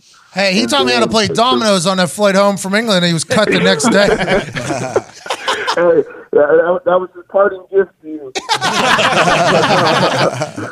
but yeah, but so, but I think I think a lot of his perspective. And I actually, after I kneeled, um, you know, it was a lot of shit that happened after that. Um, you know, got death threats.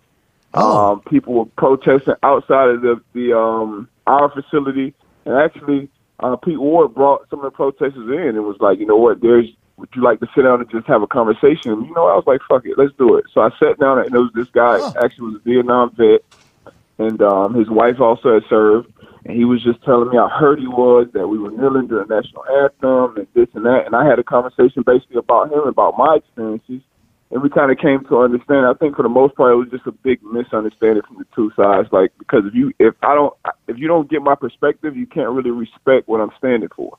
And uh, a protest is never meant for to make the people you're protesting uh, in a sense against feel comfortable. You know what I mean? No, no protest is made. It's, it's made for people to feel uncomfortable. So um, I was definitely proud of Kevin what he did and standing up. And then not only that, when he lost his job and you know still pledging a million dollars of his own money, and then obviously taking the NFL to court, which nobody ever beats the NFL in court. So settling in a sense is a win to me. And obviously, if you're suing somebody, you're suing for money. So I, I mean, I would assume he got a nice chunk of change, and um, he'll continue to do the work that he's uh, started doing in the community. And you know, he may even still play again. I don't think he will, but um, it's still a possibility. So um, overall, definitely supported him. Um, definitely he got what he got, but um, I think you know it was a big. It, the narrative definitely got hijacked by the president for a while, and then that kind of drew a line. But um, hopefully, you know, we, we continue to come together, and um, the awareness is brought to, and hopefully, change um, continues to happen. A lot of good things has come from the Players Coalition. You know, the money's been, you know, put in from the NFL, from other communities. People kind of woke up and saw things they didn't see before. So um, I think a lot of good, more good, will eventually come from it than bad. Uh, why didn't they film your conversation with those protesters? I wonder because that I think is what everything needed from the beginning. I've been I've been literally saying this since day one of this whole thing because I have a lot of friends, uh, you included, but a lot of guys in being in the locker room and feeling like yo the the connection to the culture and the community is a very real thing in the in it's almost like the misperception of what you guys were protesting versus how it was being spun was the problem day one. I mean, it, it, was not a problem, by the It way. wa- It was not a problem, Yeah. but but it's like it did get just twisted in two different directions. That conversation you had with that Vietnam vet in those protesters would have been must see. That would have been a must see clip right there. It, it, it, it, and I agree, one hundred percent. But I think people were just so afraid to have that, you know, just to even talk about those things. I don't know why, because it's like it's, it's not a secret. We everyone knows the history of America. Everyone knows, everyone knows, you know, what what it's been. So it's not a terrible thing to talk about. You just got to talk about it at this point and try to get through things. We had, you know, even beyond that, we had um, city hall meetings and. And Pete Ward and the whole front office of the coach did a great job of just even bringing all us together and talking and having. And I had guys like who I would have never thought, even on my own team, would have supported me. Like Vinny hit me, like after one of our meetings with the ownership, and, and Vinny's like, "Hey, man, like I don't want you, I don't want you to feel like you're selling out, man. Like do what do what you feel is right. Like it's just been weighing on me. Like you know, Luck has had this conversation. Like people, you know, who I would think, who I would think would look at it and be like, "Man, what the fuck are they? They don't know this. You know, they're not dealing with that shit for real." But they really, you know, had an ear and really kind of. So I think that was the biggest part that was missing. I think that's where the NFL dropped the ball in handling it because Yep. I think for for one, the owners know the players, and you know like what the, what most of these players are doing in their communities, kind of their backgrounds, what they come from, and where they are now, what they're doing, the positive things that they're doing. So I think they could they should have stood behind their players and then kind of try to figure something out from there, as opposed to trying to um, shun them and kind of turn the fan base and you know a, a bunch of people against everyone else instead of just start having real conversations. And then you start, you know, that's when you start really, um, you know, promoting and, and, and having some change. Hey, that shit was a PR nightmare, man. It was bad. Oh, it was terrible. It I was terrible. I hit the the uh, the the little tiny little hammer off the anvil. Uh, was one of the I think I was the first first one to do it or second one to do it. I was there for the national. Mm-hmm. anthem. That was my first time back in a stadium during the national anthem, right? And the place Mm-hmm. booed. The entire place was booing. I'm like, yo, this is a this is a real was that situation. was that the that we played the Browns or the San Fran? Browns. Bro, okay, so yeah, that was when a bunch of us knew. Okay, yeah. Yeah. Yo. Okay. that- Yeah. because even for like it was it was tough because that wasn't my original protest. Even though I agreed with what he was protesting for, and I think that's another thing. With the perspective of, um, I would say the majority of white America, it was it, the sense that I got was that the the issues that we were protesting, it wasn't right. Like we didn't like you guys didn't feel like it was like an important enough issue. Hey, don't you you guys me. Hey, don't you you guys. yeah, I'm, I'm, not, I'm, not, I'm not. I'm just saying for the people that I talked to, it it's like you know, okay, you can find another place to do it. You can find another time to do it. But if if that same situation, let's say Colin started to kneel for you know how the veterans are being treated, you know, when they come back home, I think you would have got a lot more support from even white America with him taking that stand. By or the way- even, hey. you know how things are uh, with the LGBT community. If somebody, if Michael Sam kneeled because of how the LGBT community is, is you know, it would it would have just got a completely different. It wouldn't have been the same PR nightmare. It would have been handled differently. You know, it would have been handled with more respect in a sense. And I, I think that that was kind of a core issue that was also not talked about, and that was kind of the elephant in the room. Like a lot of people didn't think it was it was a big enough deal. Like especially for millionaires, you know, because people just think once you get this money, like you just everybody's making twenty million dollars a year, and you just you know go into this fantasy world, and you you know you don't deal with these issues anymore. I think honestly, I think the I don't think well now granted, I mean, I guess you could weigh white people saying like, yeah, the uh the oppression is a big enough problem. They saw it as disrespect to the military. They, like if you're talking about just the basic white person in the middle of America that loves the NFL, all they were looking forward to was Sundays, that was their escape from everything. They were told that this was a disrespectful thing to the military. And once that happened there was no there was no coming back. Now granted i do believe that they should have seen that there is a real fucking problem. And i think by the way cameras uh, that started coming out, police cameras and shit like that, that started happening. I think started opening more people's eyes. But once people thought that this was disrespect to the military, I think it lost them immediately. And that's why I think the NFL Yeah. paying Colin Kaepernick just to make this whole thing disappear was their end game from day one. It was like, how much money can we pay this guy to make this shit end? I honestly think that happened. And I think that's why. Oh, for sure. I think- sure. I was a part of that meeting last year with the owners, so and that was pretty much the the sense that I had coming into that meeting. Like, all right, what like what the fuck we got to tell you guys or say we're going to give you guys for you to get up off the list. you know, we can talk about the, we can talk we can talk about the issues at you know whatever point. I was you know you have a seat at the table with you know 11, 12 are the most powerful owners in the league. Like obviously you you know they have you there for a reason. They're trying to come to some agreement like right then and there. And once that didn't happen, then it, it, it was kind of okay. Now it's kind of then he brought the, the, the lawsuit and Eric Reid. So it, it was it was crazy, but I think they dropped the ball from the beginning. But hopefully, man, hopefully it goes. You know, it it, it, it gets better. I think, I think some of the settlement, by the way, is going to go to more money to different groups and shit like that. I think that's a part of the settlement. I, I would assume Oh, for sure. Colin I Kaepernick so. is not signing that settlement unless there is an allotted amount of cash going back to the community so that the situations where Larry Johnson sends a tweet saying he settled, he has a rebuttal to that. I would assume that his lawyers would do Mm-hmm. something. I would assume that's a part of the settlement. I don't think we'll ever hear about it, by the way, because they all signed NDAs, can't talk about it. Colin Kaepernick turned down $20 million to the AAFL.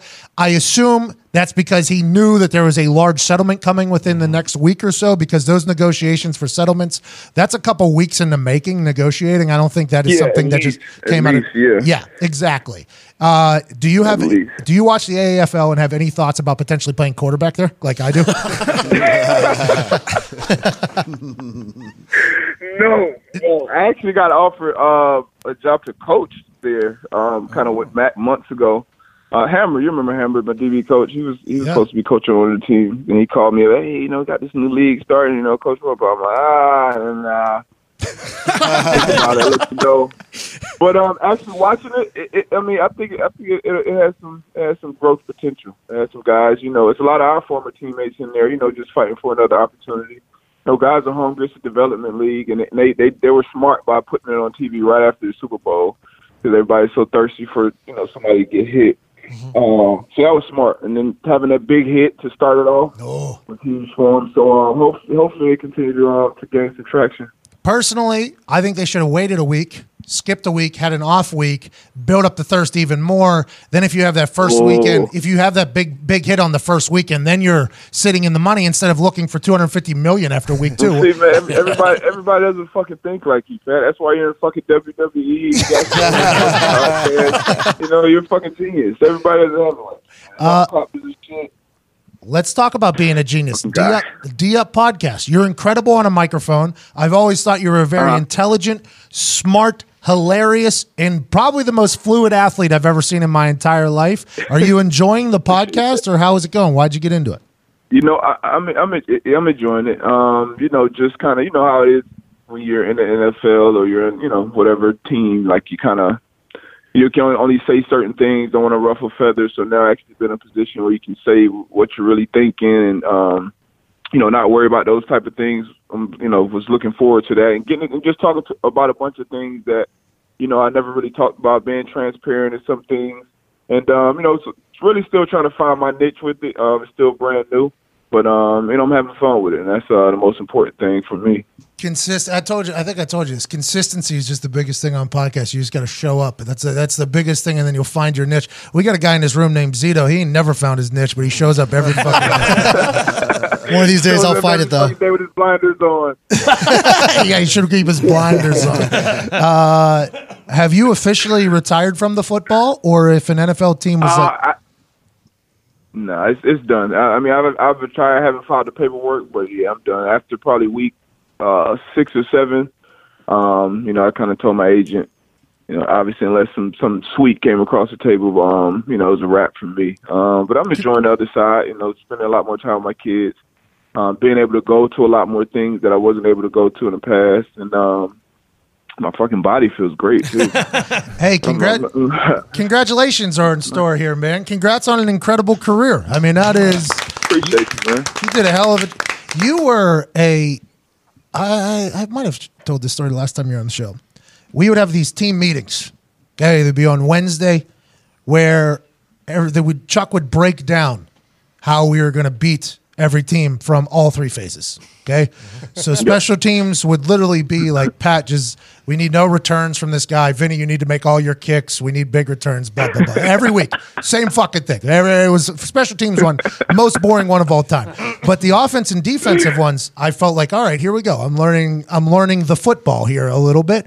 There was only one motherfucker that answered every question, and it was Darius Butler. You were the most studied guy on the defense, maybe even on our entire team, aside from Luck, who has photographic memory.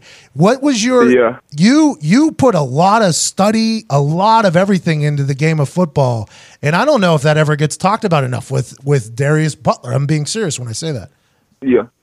Yeah, Oh yeah, I mean that, that was that was a that was actually a fun part. A lot of people don't like I don't- don't like that part of it, but um that was a fun part of it is um you know trying to f- figure out the answers beforehand and go into the game more prepared. That's how you you know really make plays on the offensive and uh, defensive side of the ball. You know, the more you study and I learned that early from coaches. You know, I had some great coaches in the past. Um, you know, a lot of great coaches that taught me how to watch film, how to study, how to study opponents. So um, I kind of carried that throughout my um, entire career.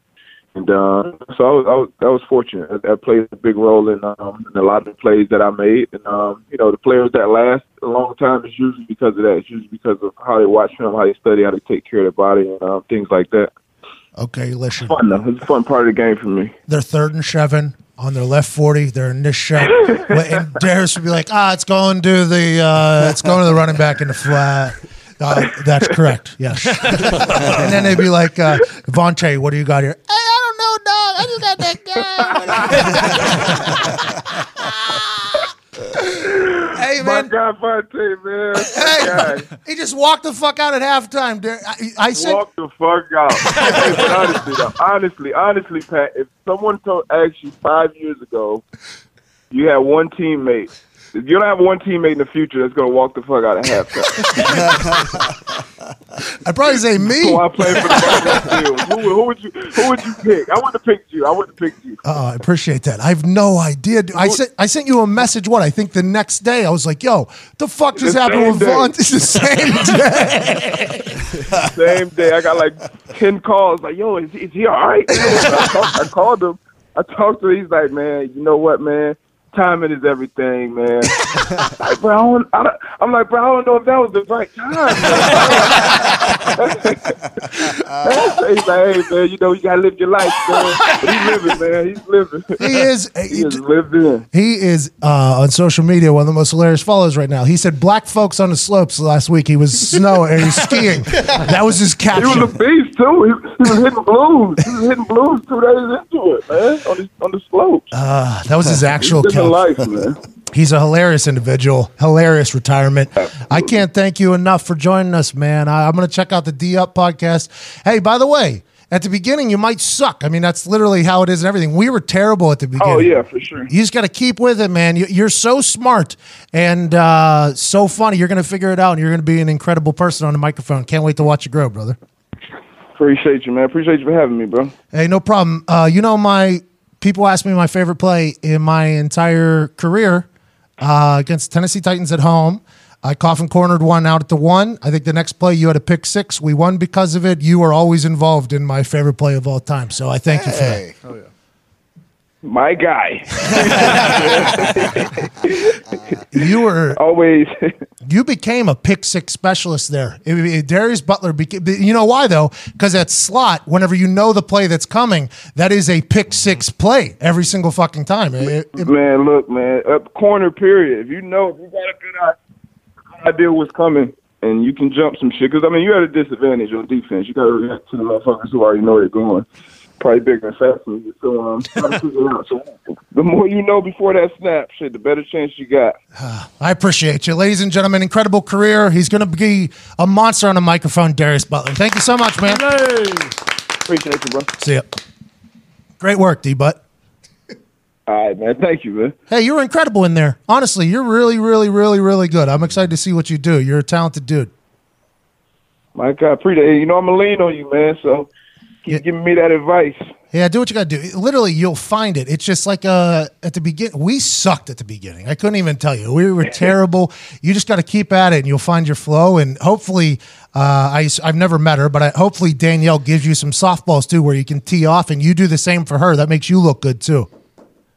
Yeah, that's the thing. That's the thing too. Just finding out what what it is I really want to fucking talk about. You know, every week or every how often. Because some of the things I'm like, oh, I don't really want to talk about this shit. Don't have to. Talking about fucking relationships and culture and uh, you know. so it might I might just I might just get one where I stick to sports and talk to different athletes. And, you watch Gilbert Arenas or?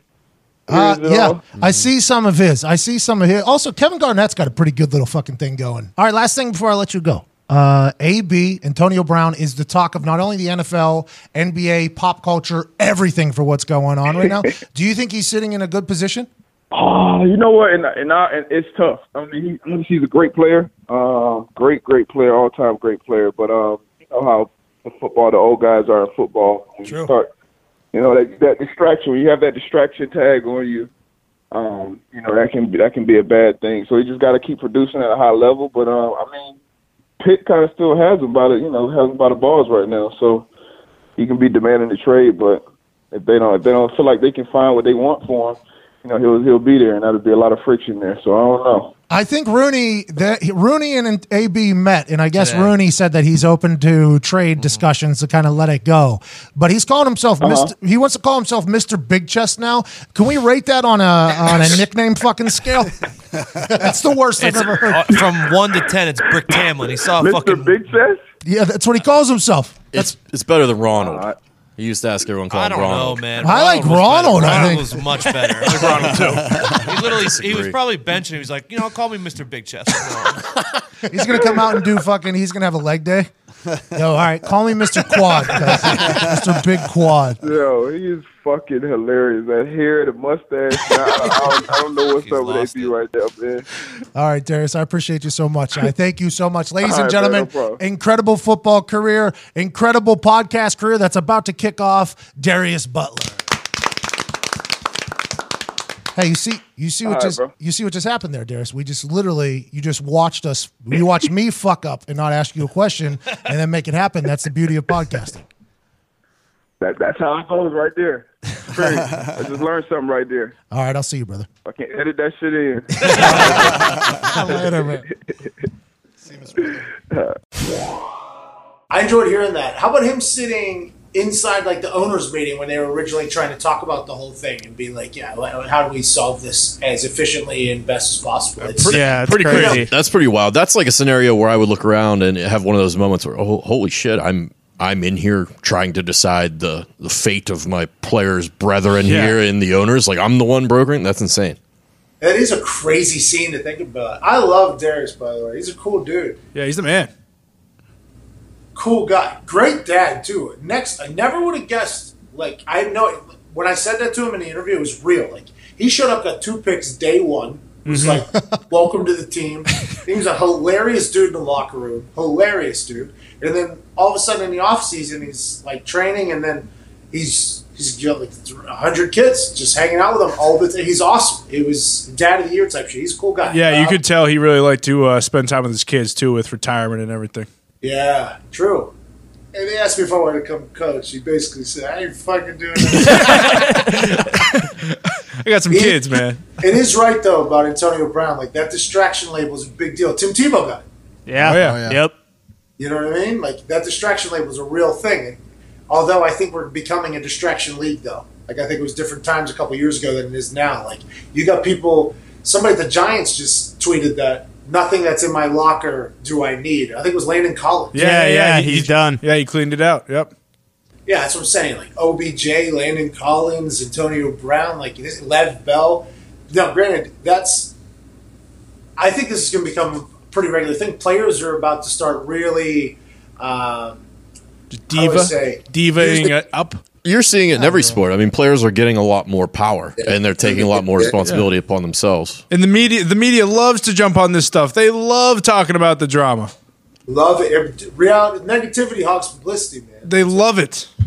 And I think you're going to start seeing players that are very talented start using leverage again. And it's not the first time. The quarterbacks club back in the day was something that was insane. That Elway, Marino, Kelly, those guys Aikman, were all, yeah. they were negotiating their own deals with the NFL, the quarterback club. I mean, this is something that isn't new, but it's definitely starting to become much more prevalent. I'm ex- I'm excited to see how everybody deals with it. Yeah. agents, players, NFL. I'm excited to see how those three deal with it. I have no idea how it's going to work.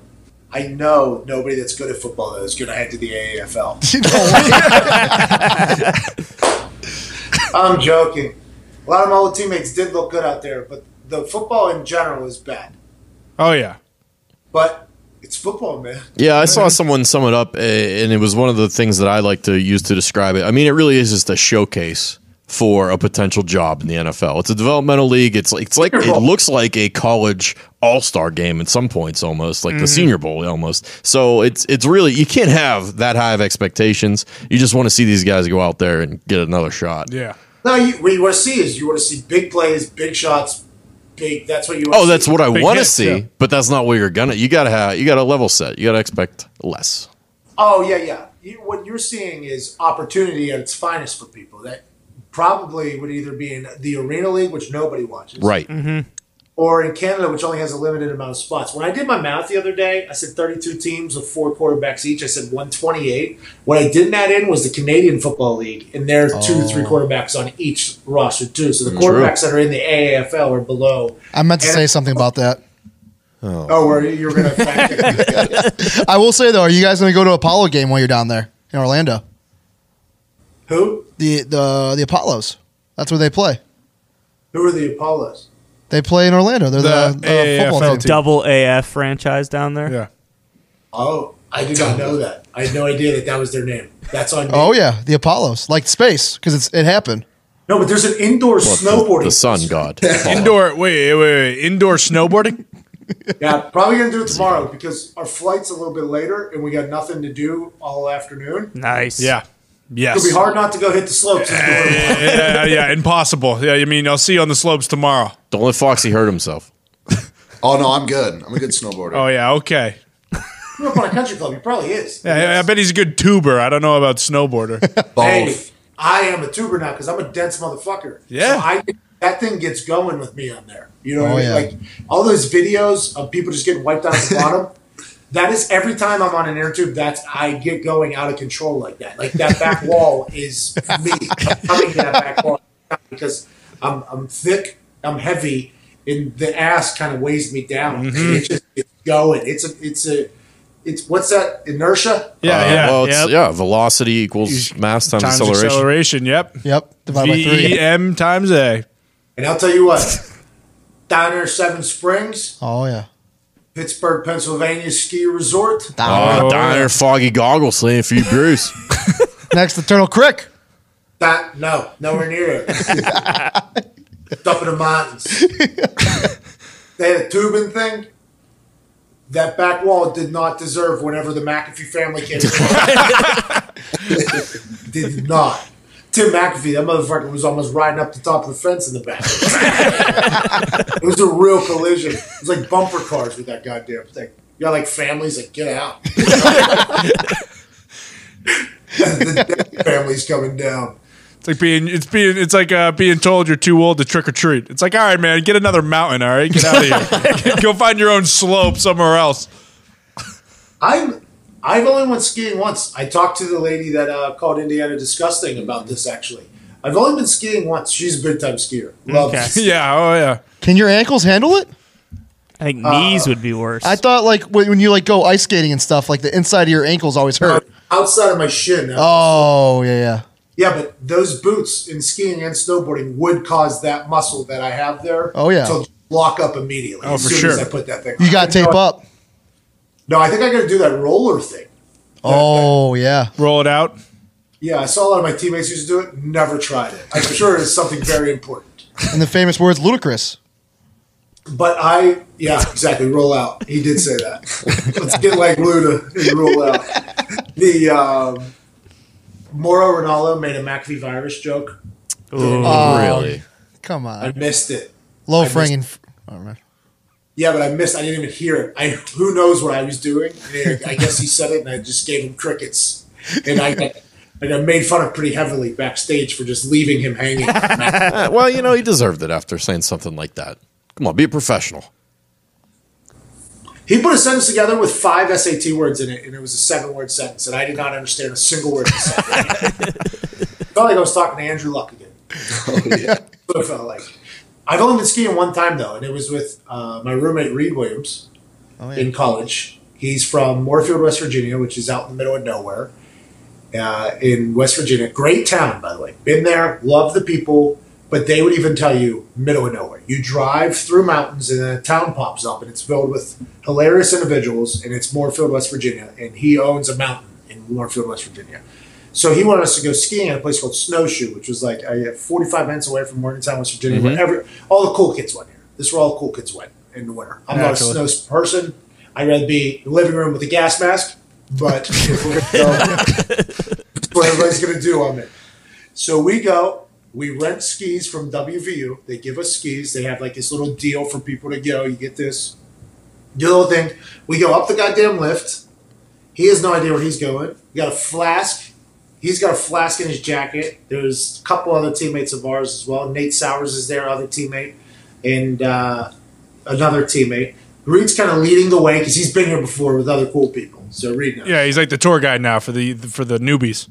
By the way, Reed is a man that you would follow. Like if Reed's doing something, you're like, yeah, I'm gonna follow this. Yeah, trusted. Like, yes, academic All American in college. Ooh, he- historian, the whole thing. Like very smart guy, cool guy.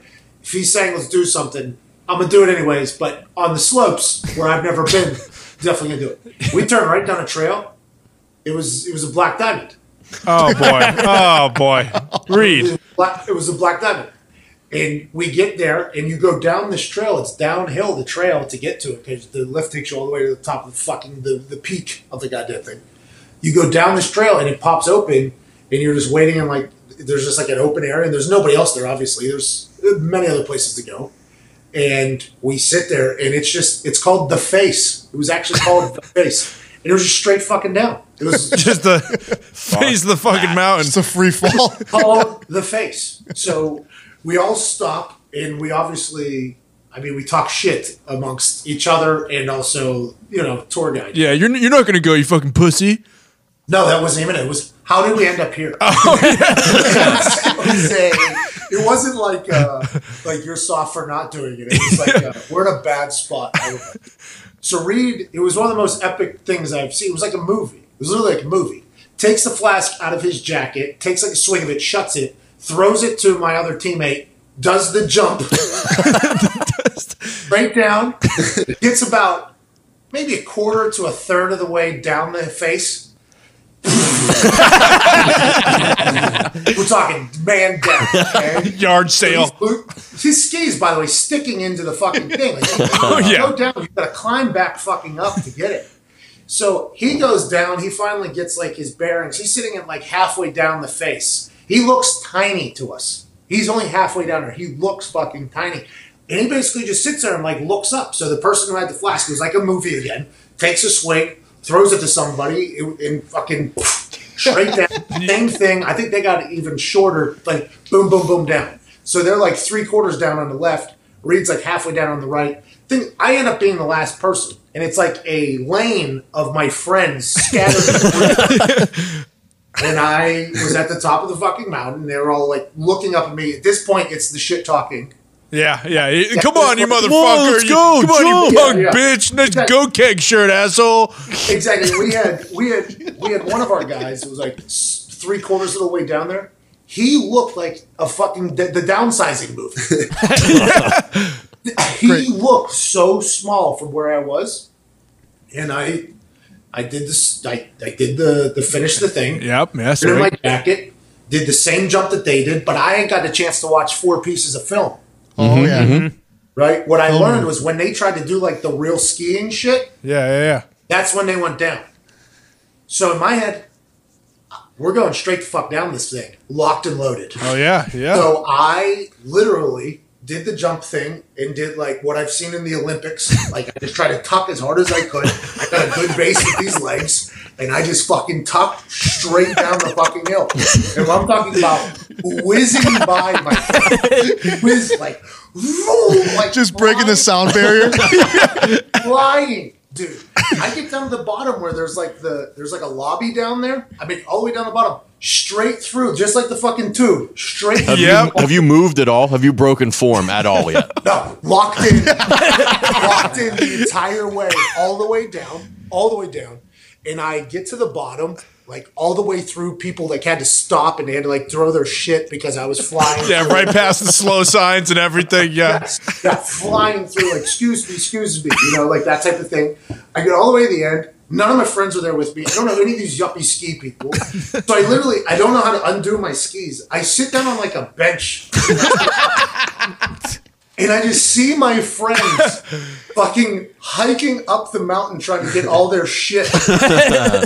and then they end up walking all the way down. And then that was, we left after that. Everybody's like, fuck this. Yeah, no, That was my only time skiing, and it's it's a wild scene. Well, you're, you're one for one. I think so. That's a win, I think, right? I think you consider that one for one. I think you would. But that could end up really bad. I was going real fast there. I mean, that thing just does one little thing. Probably college career. Oh, if I had to guess, Zion. Yeah. Yeah, then again, though, you look at that. You dedicate 10,000 hours to skiing, you're probably Bode Miller right now if you decide to do that. I'll, hey, we'll find out tomorrow if those ten thousand hours start. Yep. Yep. Here in Orlando. um, all right, that's about it. you I'm done with this. You guys, yep. Yeah. Oh, yeah, yeah. Yeah, yeah, for sure. Uh, actually, you know what? Yeah. Sending you into uh, what is Thursday? Sending you into Friday's Heartland Radio 2.0 uh, with Friday Bangers, and to the weekend, and to the end of the St. Patty's 2019 sale. 20% off. is an interview with a man who is hilarious. And I've learned that offensive linemen tend to be pretty hysterical human beings. The best. Oh, in the yeah. trenches. I told you. With Zeke. In the Trenches with Zeke was a uh, blog series that died quickly. Two blogs. Two great blogs. Had a little bit of a run, though. Had a little bit of a run. Oh, uh, you hired Gumpy. Oh, Oh, yeah. Let's go. Hashtag endgame. Hashtag endgame. Send a tweet to Gumpy telling him, uh, like, hello. He's a good guy. Oh, yeah. Wait, we're going international. Mm-hmm. We got a Cuban from Chicago Oh yeah. and a Canadian from Canada. We hired the only guy in Canada who doesn't like hockey. It's great.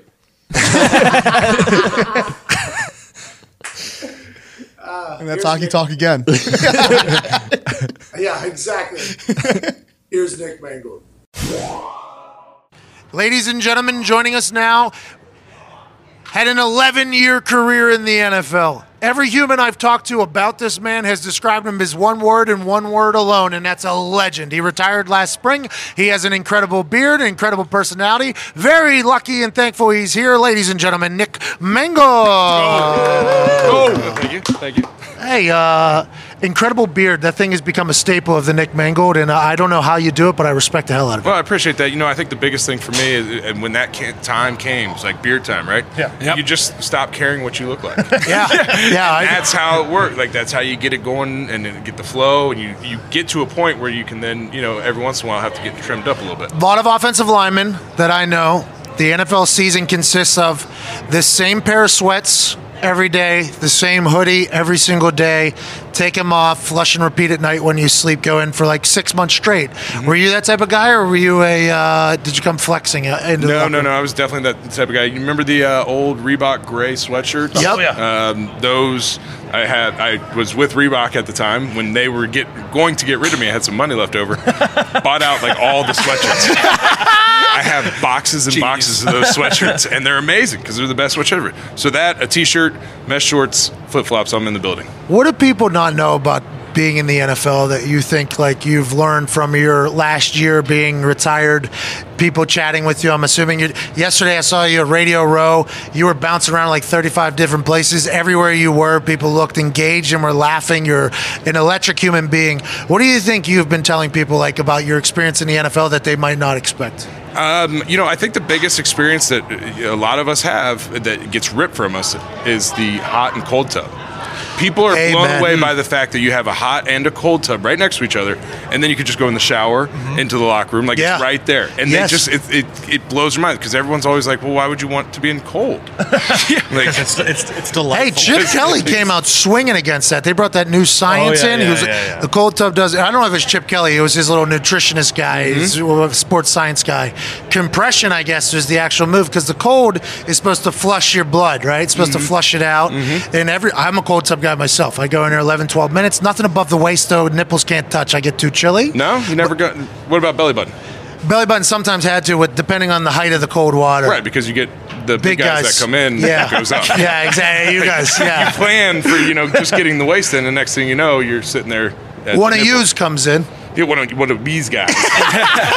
Come rolling in and have a grand old time in the cold tub. Speaking of big guys, I appreciate what you've done. Have you lost weight? Because I don't like the linemen that get out of the league and then they immediately lose 100 pounds. Yeah, they look like meth heads, It's the dude. worst. They- It's crazy. Um, I I can't do that because I Good. can't run. Um, like it's just not a thing. So It's not in the cards. Not in the cards anymore. I did it. I'm done. Uh, I was coaching the second grade flag football team, right? Awesome. And, Okay. uh, we're going out, and first practice, you know, we're, I'm there. It's like five other dads, and uh, we're getting ready. You always run the kids on a lap before they stretch. Like that's just warm 'em up. classic. Mhm. That's Yeah. classic football. Um, and so they're like, all right, let's get them going for a lap. And everybody kind of looks at me like I'm going to be leading the lap. I'm like, no, no, no. I'm. One of you guys got to do it. Hey, somebody run these damn kids, huh? Yeah. Somebody run these damn kids. We were talking to uh, Taylor Lewan last week, Mm-hmm. little Michigan lineman. You're an Ohio State man yourself. Mm-hmm. Any uh, OSU Michigan stories you got for us? Uh, a little bar fight. Are you maybe? all in on that? Uh, yeah, all in completely. So no bar fights uh, yet. Um, but so I'm getting recruited out of college, right? And Uh-huh. Here we um, go. And so we're, we're sitting there, and you're getting letters, and you get all these little flyers, and like, hey, you know, University of Nebraska is the best place ever, and like, hey, fill out your information, give us, you know, that way we have Yeah. a file for you. So we're doing all this, we're going through. I end up getting offered from Notre Dame and Ohio State. Those were my two offers. Uh, went with Ohio State, and rest is history. But I signed my letter great of intent. history. Yeah. Right? Signed my letter of intent. I'm sit- sitting there bullshitting in my coach's office, and we're sitting there talking. I was like, you know, coach, I, I, I got letters and little things from every school. Like we're, talking, uh, you know, West Coast, uh, even University of Hawaii, like all these schools. I'm at least getting a piece of paper that says, hey, you know, Hey, we're we interested. know you. Yeah. And I said, you know, but I never received anything from Michigan. Like it just, it, I, I don't get it. He goes, oh no, you got a lot of stuff from them. I just threw it all away. the whole fucking state. The, the, the, the guy that's responsible for basically in his football life to get him a college scholarship. And, oh yeah, yeah, you definitely get Michigan stuff. That is a magical moment. it was it was amazing. I was like, well, I, that's true. I would not go there, but you know, at least I would have like had known. Yeah, yeah. but it makes for a better story. Yeah, you got to build the hate pretty young too. Clearly, It starts. I think it's in the water. Are you? Yeah. Are you still all in on it? You like you hate Michigan? Yeah, oh, I hate Michigan. I found that there's some relatively decent Michigan men that I can at least handle. Tom Brady. Um, I don't know about Tom. um, I haven't decided that yet. Uh, Dave Harris is one of them. Okay. Longtime linebacker for the New York Jets. Oh, yeah. Um,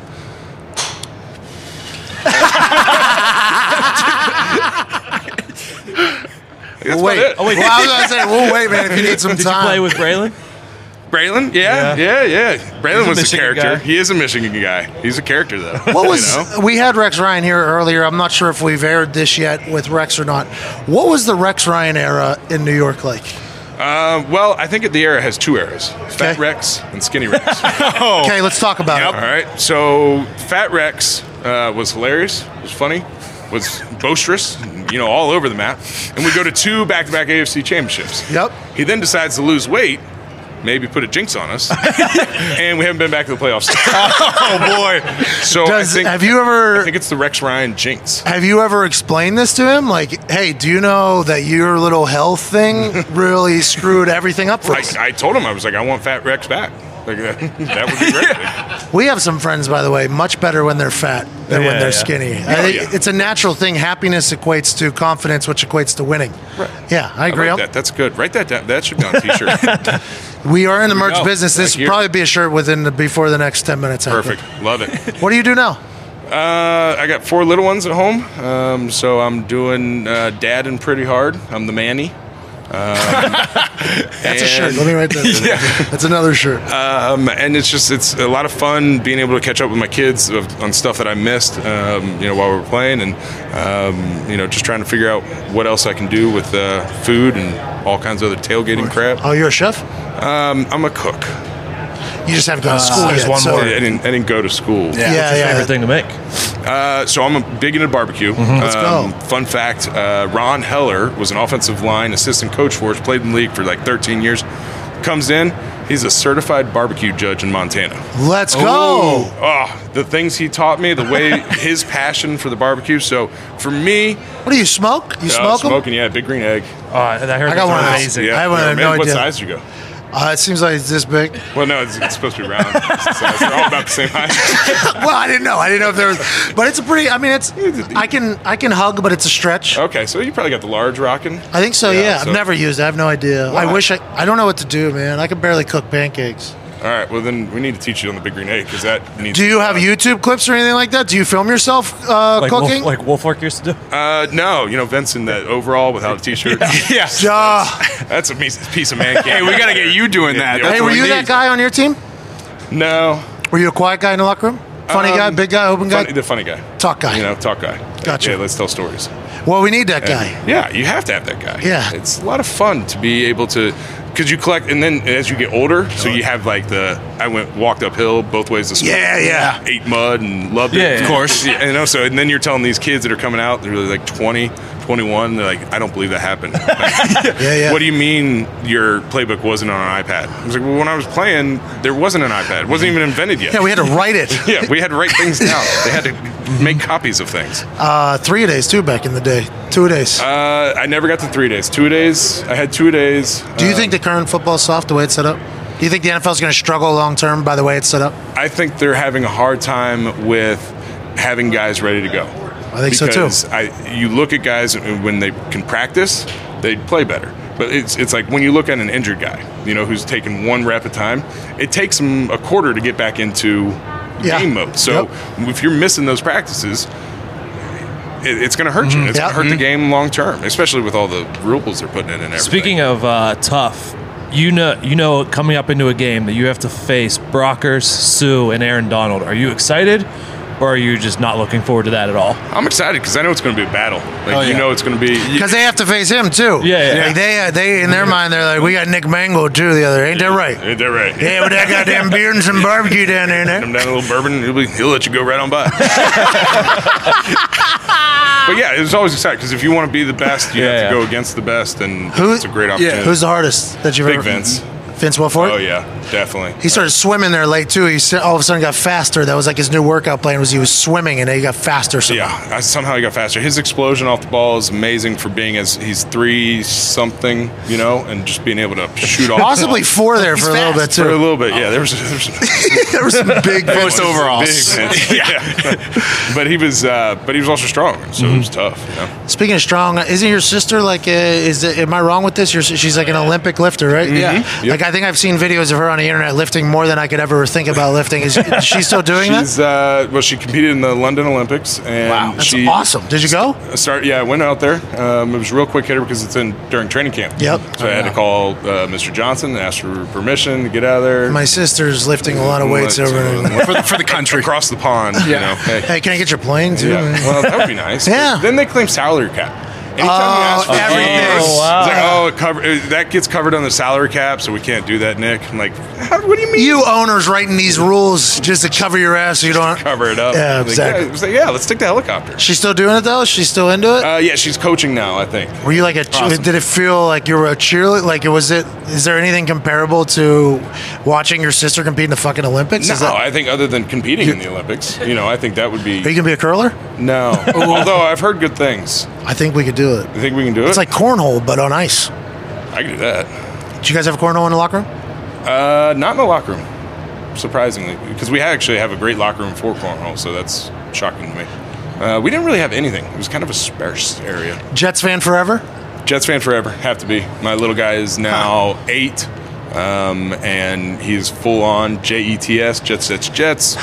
So he's in it. He's A in life it. nice. Teach him a lot about Yeah. losing.